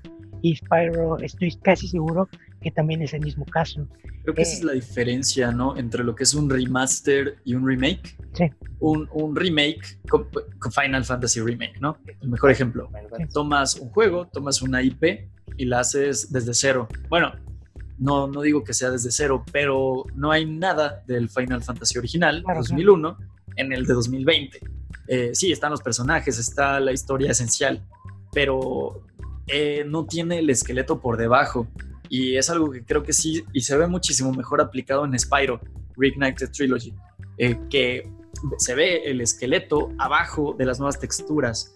Y esa es la diferencia, es un remaster, es un es como si le quitaras la piel al dragoncito, solamente quedarán sus huesos, que son poligonales, que son polígonos, que es información, y encima lo vuelves a retapizar con nuevas texturas, con exactamente, o sea, los polígonos se quedan abajo, pero todo lo con lo que lo cubres, que todo es digital y no, no estamos hablando de taxonomía, eh, lo, lo, haces ver maravilloso y nuevo. Y creo que ese es uno de los principales argumentos de los retractores de este paquete. Incluso a mí me parece un poquito extraño porque ah, otro de los anuncios fue Super Mario All Stars. Y ahorita Flash nos estaba hablando de él y que lo tuvo cuando era un infante y así. Y sí es algo que hicieron. De hecho, utilizaron las texturas de Super Mario World en los primeros, en las primeras dos entregas, es decir, en Super Mario de NES y en The Lost Levels. Es decir, no era un port, era un remaster de Super Mario 1. Claro. Y si bien tenían todas las los píxeles iguales, o sea, todos los, los cuadritos, cuadrito por cuadrito, fue retexturizado, si es que así lo puedo decir. Sí, sí, eh, y esto es la mayor queja acerca de este compendio de juegos de Mario en tercera dimensión. Y obviamente si hay un tratamiento, eh, el Super Mario 64 no se ve igual, evidentemente. Claro. Eh, porque la transformación del cartucho que pasaba por los cables análogos del Nintendo 64 y lo llevaba por la lámpara de tu CRT, de tu tele cuadrada gigante como las de antes, con bulbos, eh, pues obviamente Em, es una resolución muy inferior a la que te ofrece el, el, port de Super Mario 3D All Stars en 2020, ¿no? Porque está digitalizado, porque le eliminaron los dientes de sierra, porque está, eh, eh, ¿cómo se dice? En una nueva resolución, ¿no? Si bien se conserva el formato de 4.3 y vamos a tener estas rayas negras en tu pantalla panorámica, sí hay un tratamiento, pero la gente que no suele eh, verificar ese tipo de cosas, ese aumento de resolución, esa fluidez, esos cuadros por segundo los que va a correr, incluso en, en modo portátil, pues la gente, el público de pie, la gente de pie que no está acostumbrado a ver todos estos eh, aspectos técnicos, es lo que no está viendo y por eso hay tanto, tanto hate al respecto, ¿no? De, de hecho, yo siento, honestamente, yo siento que es un buen precio. Porque si te pones a pensarlo, si cada juego hubiera sido vendido individual por 20 dólares cada uno, la gente no hubiera puesto pero. Eh, hubieran Sí. dicho, wow, 20 dólares cada uno, wow, yo, yo también quiero comprarlo. ¿Por qué? Porque es muchísimo más accesible, eh, es, es lo que pagas por Cuphead. Eh, entonces, pagar por, por, por, por Ma- Mario 64, lo mismo que pagas por Cuphead, eh, en un poquito más eh, remasterizado, escalado quizá. eh, y en este sentido, los otros dos, que no sé qué tan largo sea Super Mario Sunshine, porque jamás es uno de los Mucho. juegos de Mario que jamás he jugado. Eh, Es pero el más largo de todos, creo. creo, creo que creo que por 20 dólares creo que va, vale su valor. Sí, es regalado. Y de hecho, sin querer, acabas de decir los precios que tienen en la eShop del Wii U. Oh, sí, Sí, eso es lo que vale. Eso es lo que vale Mario 64. Eh, Mario Sunshine no llegó a Wii U, pues por obvias razones, ¿no? claro. Pero es el precio que tiene y es el precio. Y me parece que es- Mario Galaxy cuesta 30 o 25. Era más caro que Mario 64. Entonces, porque obviamente estaba el, el emulador de Wii en el Wii U Claro, y es el precio que tienen en sus versiones digitales. Aquí estamos hablando de que tienes la opción de comprarlo en digital y, de, y- en físico, disculpen, y que y tenerlo en el cartucho, ¿no? sí, Y prácticamente comprarlo. Sabemos que los juegos en digital no son comprados, son rentados, compras la licencia, ¿no? Que alguna, en algún momento en 10 años seguramente se va a acabar y tú no eres dueño de esa adquisición. Eh, aquí te están dando la opción limitada, así como lo dijo Julio hace rato, de adquirirlo en plástico, en hardware, en físico para que sea tuyo y nadie más te lo pueda quitar. Sí, Creo que es un precio justo y sobre todo si recordamos que si intentas comprar un Mario 64 hoy en día, el cartucho de Nintendo 64, el precio se incrementa cuánto. sí. Es- son juegos que no bajan su precio, lo mismo con Mario Sunshine, sobre todo porque el stock de los juegos por las ventas del GameCube fue mucho menor. Y, y pues ya ni hablar ¿no? de los Mario Galaxies por millones que se vendieron en, en Wii U. Sí. Eh, pues, eh, cuando el, el Nintendo Wii estaba en lo más alto de, de su eh, tiempo de vida. Entonces, sí es un precio bastante justo para quienes conocemos toda esta trayectoria que han tenido y que ningún juego de Nintendo ha bajado su precio en Nintendo Switch. Ah, eso es cierto. The Legend of Zelda Breath of the. Wild sigue al mismo precio de lanzamiento el 3 de marzo de 2017. Ya lleva casi cuatro años en el mercado y tiene el mismo precio. No es una compañía que esté acostumbrada a bajarlos a los precios eh, y únicamente lo hace cuando saca esta sección que llega eh, que no debería tardar mucho en llegar para los, los juegos de Nintendo Switch, que es este, este subtítulo que le ponen de Nintendo Selects que es, ah, son los juegos eh, principales de Nintendo que ya tienen un tiempo en el mercado y que relanzan con un precio disminuido. no, los cuales, Todavía no hay ninguno en Nintendo Switch y yo no sé por qué la gente no se queja de eso. los cuales seguramente serán Splatoon, Super Mario Odyssey. Splatoon 2, Legend of Mario Zelda, Odyssey, Breath of the este, Wild. sí. Exactamente, Super Mario, digo, Mario Kart 8 Deluxe. Todos estos. Sí, de hecho, los únicos juegos de Nintendo que han tenido o han bajado mucho de precio han sido los, los third party. Eh. Los third Sí, party sí, sí, sí, los son Mario encontrar muy, muy baratos. Eh, recuerdo que una vez eh, estaba eh, yo en Best Buy, le digo a Juan, Juan me pregunta, ¿hay alguna oferta? Y le digo, sí, este, Mario Rabbids. Y dice, ¿cuánto cuesta? Le digo, 20 dólares. Y dice, ah, y dice, Yo lo tengo y Sí. nunca lo he jugado porque me costó eso Sí. un día en, no sé, en un Sam's que lo vi Sí, súper barato, en 350 pesos, algo así. ¿tú lo vas a comprar? Y le digo, Y- ah, no, no sé.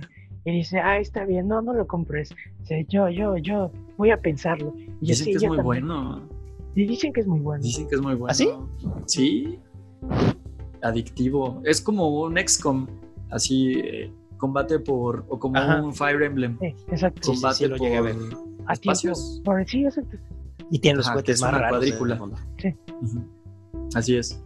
Pero bueno, pues ahí está el asunto, ¿no? Yo creo que lo más representativo de la industria de los videojuegos esta semana.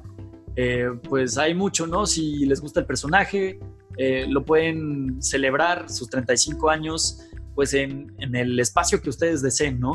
En los videojuegos, comprar la ropa, eh, utilizar los eventos de Animal Crossing, por ejemplo, ahí va a tener una llegada especial de artículos a, a sus ah, islas.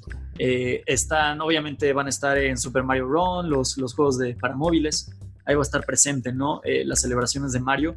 Y quedaron, de hecho, de anunciar todavía más, eh, pues, situaciones al respecto, ¿no? De este aniversario que les volvemos a recordar termina hasta marzo. Entonces yo creo que todavía puede haber una serie de anuncios al respecto. De, hecho, debido a, a, la crisis que vivimos justo ahora, eh, pues obviamente varios juegos y el desarrollo se retrasó en mucho de esto. De hecho, estoy seguro que eso tuvo mucho que ver en el rumorado eh, Mario Galaxy 2 que, que, nos salió. Estoy seguro que eh, eso tiene que ver mucho en, en, este juego específicamente, pero también en el desarrollo de, de otras cosas. Y quiero ver uh, cómo impacta esto todavía el próximo año al 35 aniversario de, de The Legend of Zelda, porque, eh, bueno, es un año de diferencia, pero la gente, en teoría, debería estar trabajando en ello desde ahora, o sea, desde ya. Entonces, pues sí, sí, sí, habrá, habrá que ver qué, qué ocurre con esto. Esperemos que no se retrase mucho, porque honestamente ya quiero jugar The Wind Waker en Switch. Y va a llegar. Cualquier otra cosa que, que nos De hecho, ahora que lo mencionas, eh, la, última celebración de Zelda fue en 2016, con el lanzamiento, los últimos días de Wii U, con el relanzamiento de, Twilight Princess en, alta definición. ¿Recuerdan este amigo del Lobo Link? Sí, sí. Eh, ajá, fue, fue ese. ¿De qué te acordaste, mm, no lo digas. Nada. Lobo Link. Nada. Este, sí, y pues lanzaron esto, ¿no? Por eso estamos bastante seguros que Skyward Sword va a llegar el próximo año seguramente. Sobre todo con estas nuevas aplicaciones que le encontraron a los Joy-Con. Eh, y pues ya, ¿no? Jugar como si fuera un Wii. Eh, llegará algún día Wii Sports Switch, para Switch, Switch Sports. Switch Sports. pues ya vemos que los Joy-Con soportan todo este tipo de, de, aplicaciones. Bueno, muchachos, esto es todo por la sección de aparatos que funcionan con transistores de este programa número 19 de este maravilloso podcast. Y vayamos a la tercera y última sección del día. No se vayan. de nuevo, no sabemos de qué se va a tratar. Otra vez no. Adiós.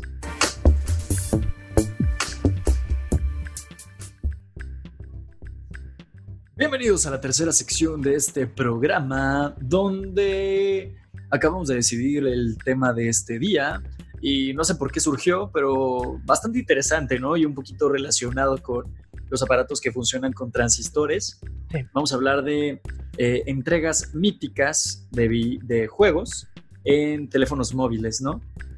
Chicos, eh, en esta era de los smartphones de las que estábamos comentando hace un momento, eh, pues como de 2010 para acá, ¿no? Más o menos ya tenemos como 10 años en el, en el mercado. Eh, ¿Cuál recuerdan que fue este primer eh, juego viral, ¿no? Mainstream que, probaron en sus teléfonos inteligentes en esos años? ¿Lo recuerdan? Changos, pues si ahora trato de hacer memoria, pues realmente Tetris, creo que Tetris fue uno de los juegos más fáciles de importar al celular y estaba en diversos celulares, desde Blackberries, estaba en eh, Ya, celulares un poco más avanzados. Pero sí, creo que creo que Tetris fue uno de los primeros, no sé si fue el primer juego, pero uno de los primeros juegos de haber. No, claro, de hecho sí. ¿Qué pasa, Julio? Es su cabello rosa ahora. Este... Oye, no te verías mal, Julio. Deberías considerarlo. Deberías hacerlo. Pues, eh, cortar el cabello, no sé si lo haré. Yo, yo no lo haré hasta, hasta, hasta que sea seguro. hasta que no, hasta que no pueda morir si me lo corto. Yo lo corto a mí mismo. Muy bien. Oye, También, ya que hablamos por ahí de los juegos clásicos clásicos, pues el de la viborita, el Snake, Oh, claro. el- Claro. clásico, es el videojuego por excelencia de los celulares. ¿Quién no quería tener ese Nokia en donde venía el juego del Snake? Y era básicamente lo único que tenía, era Nokia. genial. Sí, sí, sí. Todos tuvimos ese Nokia. De hecho, eh, sabemos que Nokia ha tenido un, un escenario tortuoso desde la salida de los smartphones, ¿no? Siendo pues líderes, ¿no? Del mercado, ¿no? Esto, esta empresa finlandesa, eh, de, que no solamente hace teléfonos, ¿no? Es- está muy presente en las telecomunicaciones en general. Hace radares, hace infraestructura para banda ancha, hace localizadores para eh, de uso militar, hace muchísimas cosas, ¿no? Y creo que por lo mismo hizo que se separara de este mercado de los smartphones. Y recordemos que una de sus pujas más grandes, eh, pues fue esta alianza que tuvo con Microsoft, ¿no? Sí. Recuerdan estos teléfonos Lumia, Cortana. está eh, al Windows Phone, a Cortana, que pues ahorita prácticamente es historia. Sí. Eh, y luego con este relanzamiento que tuvieron con esta empresa china, eh, me parece que se llama HMD, y volvieron a, relanzar la, la marca de teléfonos inteligentes eh, bajo esta pues marca china, que siguen siendo fabricados en Finlandia, pero me parece que hay muchas piezas que se hacen en China y pues ya no retoman el sistema Android como sistema operativo nativo y, y bueno, eh, han lanzado por lo menos el, el de la Viborita, que me parece que es el 5300 Sí. eh, o el 53 no sé qué, o, o el 3300, no sé, con, con la Viborita, ¿no? De hecho, era uno de sus más grandes atractivos, como un teléfono de botones en 2017, eh, pues te lo vendían con la Viborita. Y ese era uno de los más grandes ganchos para, para este teléfono, pues de, de ¿cómo, cómo le dicen? De, de transición, de, de inicio. De Un inicio, teléfono supongo, que sí. solamente te, te sirve para llamar y Ajá, mensajear eh, de entrada, teléfonos de entrada, así les Claro. dicen.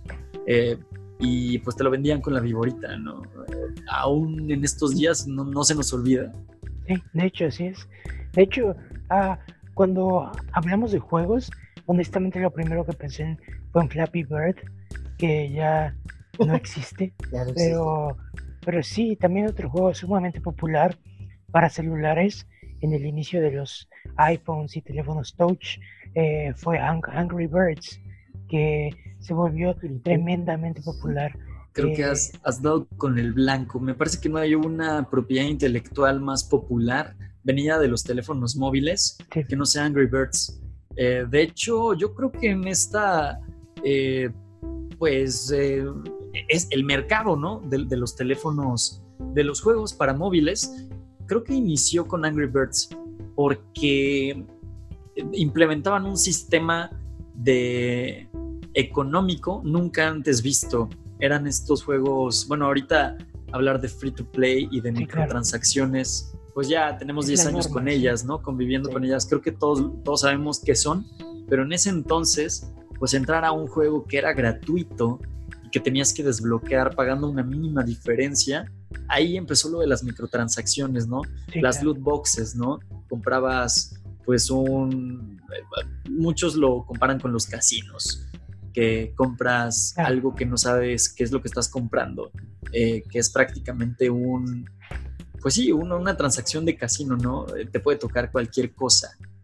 Y, y Angry Birds me parece que llegó para cambiar el mercado. Luego se pulió con otras entregas, eh, creo que muchísimo más populares, eh, como Candy Crush, por ejemplo, eh, y que, que pudieron pues llegar no solamente a móviles, ¿no? Tenemos ahí entregas para Facebook Sí, claro. y creo que, creo que en todas las redes sociales populares en el momento estaba presente. Y, pero sí, Angry Birds, pues con quién no hizo colaboración? Angry Birds Star Wars, Exacto. Transformers. Eh, ¿Recuerdan? eh, había un Angry Birds Rio de esta película Sí, claro. de. Blue Sky, Sí. eh, porque pues también eran aves, ¿no? Eran parte, sí. Exacto, y, y divertido. Y pues sí, Angry Birds yo creo que es la, la propiedad intelectual que pues hoy en día siguen sacando cintas, por ejemplo, que tardaron muchísimos años en llegar, por cierto. Pero que dos tú pudiste ver la muy 2, buena. ¿no, Flash? La Dices que es bastante buena. divertida. La dos es una de las cosas más divertidas que he visto en mucho tiempo. Eh, la 1 fue mediana, ni siquiera recuerdo acabarla de ver, pero la Aquí la mató Adrián Uribe. me imagino, Era la voz, ¿verdad? Era la sí, voz de, de- de de Red. Red. changos. Sí, yo, yo la vi con mi hermano y ambos éramos bastante fanáticos de Angry Birds.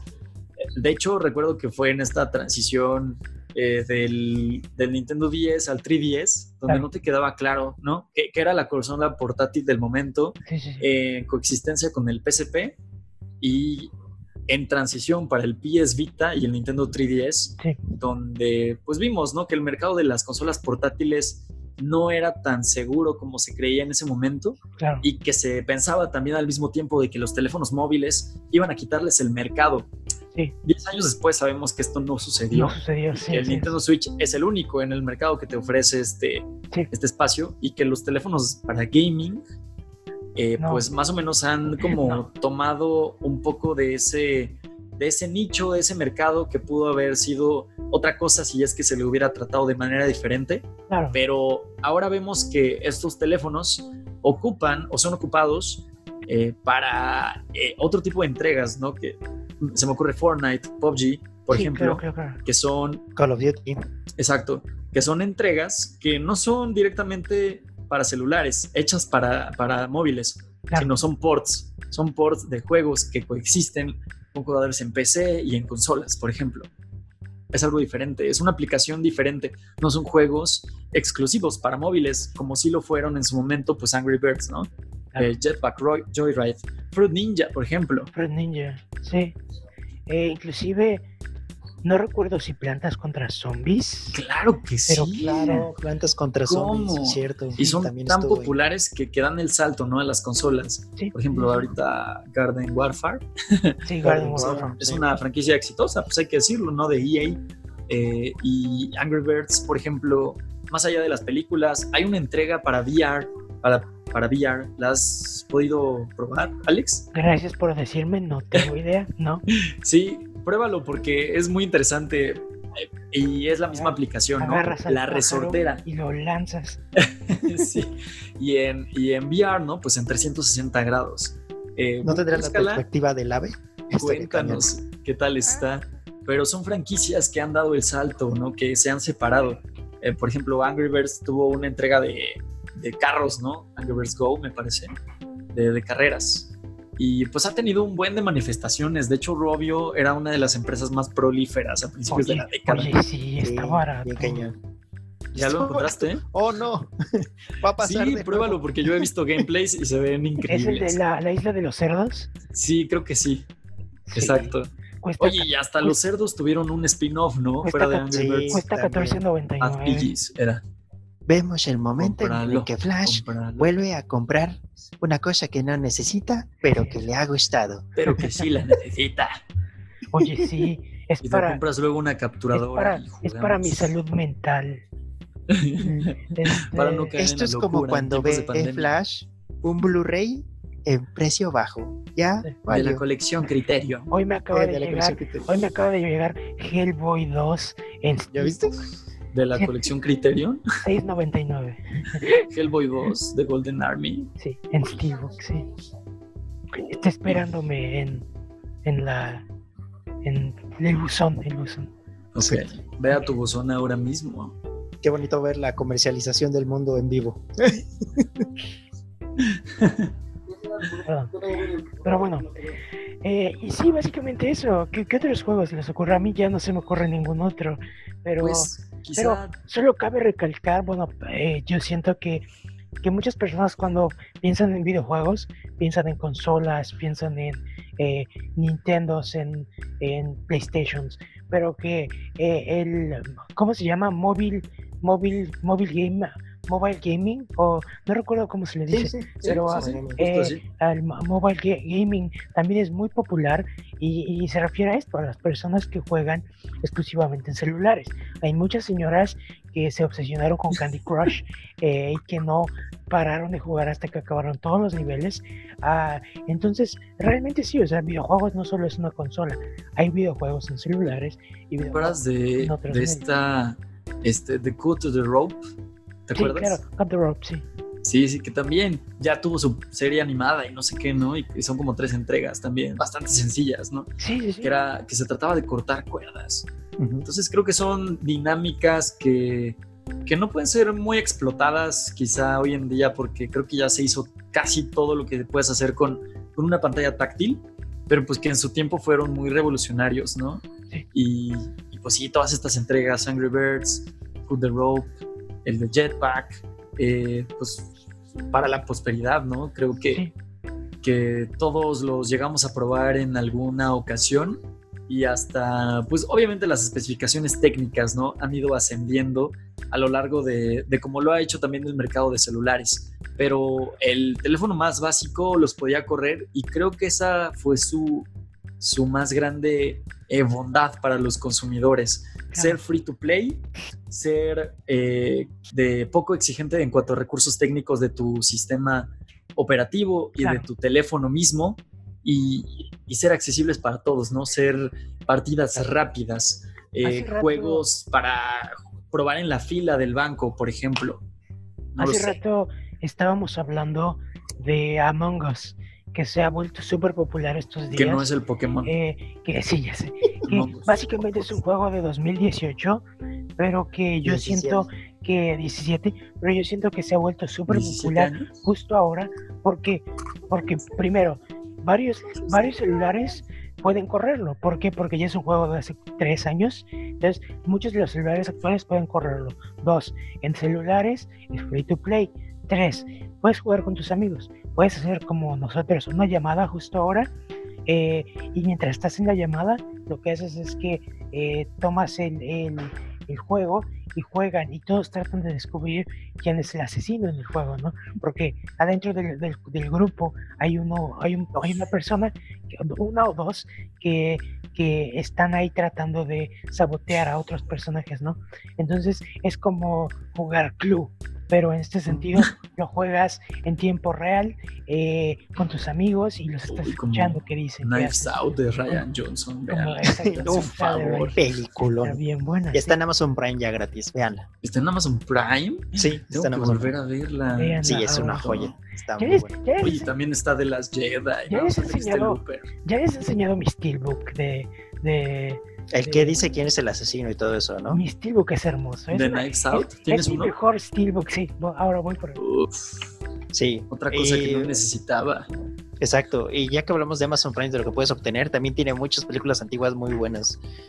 Y este, Sí. eh, ¿Has visto The Naked Lunch? Que es una película de culto un poco rara. Está No, bien. Puedes jamás. verla también. Está, está bien bonito. Está, es. Ah, ya sé que se ve. Espera, déjame quitar el. Es que. Oh, y tiene los fondo virtual- cronocrímenes también para quien quiera verla y ya la hemos platicado Oh, aquí los también. cronocrímenes. Sí, véanla, por favor, háganse un favor. Ahí está. Vean. Wow, hasta que vemos sus repisas. Este, O sea que tu fondo era falso. sí. ¿Qué? Ah, básicamente es ah, el- la mansión, la pueden La ver. mansión. Y este, y del otro lado tiene a, a todos los A Daniel Craig, no necesito más. Pero Todos parece los un libro, personajes. o sea, tiene estilo de un libro y está bonito. Pero aparte, ya esta parte, esta parte tiene um, un este, los cuchillos de, Ujú. del S. Sí. Y si lo Oye, ¿y voltean, no está Jared Leto en medio? no, si lo voltean, Y te ahorita que lo pones- ¿Te acuerdas de esa foto con el guasón? Pero no les voy a decir quién es el culpable porque tienen que verlo. Ah. Ok. Es Chris Evans, no es. Es Daniel Craig. Mm. O Ana de Armas. Mm. Ana de Es Ana de Armas. definitivamente. Jamie Lee Curtis. Oye, qué Curtis. demonios. Ya sí. Está cañona. ¿Cómo se llama esta señora de que sale en la de Hereditary? Que también sale. Ah, Tony ¿Tony? Colette. Sale, ¿no? También sale. Sí, ¿Cómo se llama el, el señor grande? Que también es un primer Eh, actor. Claro, no, no lo recuerdo. Oye, no pero qué elenco. Ahí tienes el elenco, Flash. Ah, sí, es cierto, perdón. tiene a Michael Shannon. Ah, Michael Shannon. Tiene, tiene a Laquita Stanfield, que es el director, es el actor que sale en Get Out también. El que es el, el que atrapan al principio. Sí, sí, sí. tiene este Ana de Armas. Tiene a. a- Ahí empezó la, Ah, la Christopher carrera de Ana Plummer. Armas, creo. Ah, Christopher Christopher Plummer. Plummer, cierto. tiene a, Christopher Plummer. Gracias. pues nada más. Y a Don Johnson, que salía en televisión. Dwayne Johnson, La Roca. A la Don roca. Sí. Pero Y a sí, Chris Evans en su, Dwayne. con su corte nuestro de amigo Capitán Dwayne. América. Nuestro amigo Dwayne. Ya sé. Vean Knives Out, por favor. Jueguen Angry Birds. Ay. Eso, eso fue en Angry Birds. Jueguen Angry Birds. Jueguen Compra. Angry Birds para VR Flash, por favor, cómpralo. Va a haber gameplay en el canal algún debería, día. algún día. Y, Antes hacía gameplays. En el canal de Flash hay gameplays. ah, sí, yo hice como algunos gameplays. ¿Y Hice cómo capturabas? ¿Con Ah, el de PlayStation? El PlayStation tiene Twitch. Sí, ya sé. Pero puedes hacerlo con VR, ¿no? no ¿No sé, sabes? no sé, honestamente no sé. Lo intentas. Pero Bueno, podría intentarlo. En el inténtalo. futuro. cuéntanos, usen cubrebocas, vayan al cine con esmero, cuidado. Si no, consuman cosas en streaming. Se estrenó The Voice esta semana, por ejemplo. Vamos a verla, obviamente, Y comentarla las próximas semanas. Flash, ya vela, por favor. Ok. La, y jueguen lo que tengan pendiente. Y todo Cuídense mucho. Y todo va a estar bien.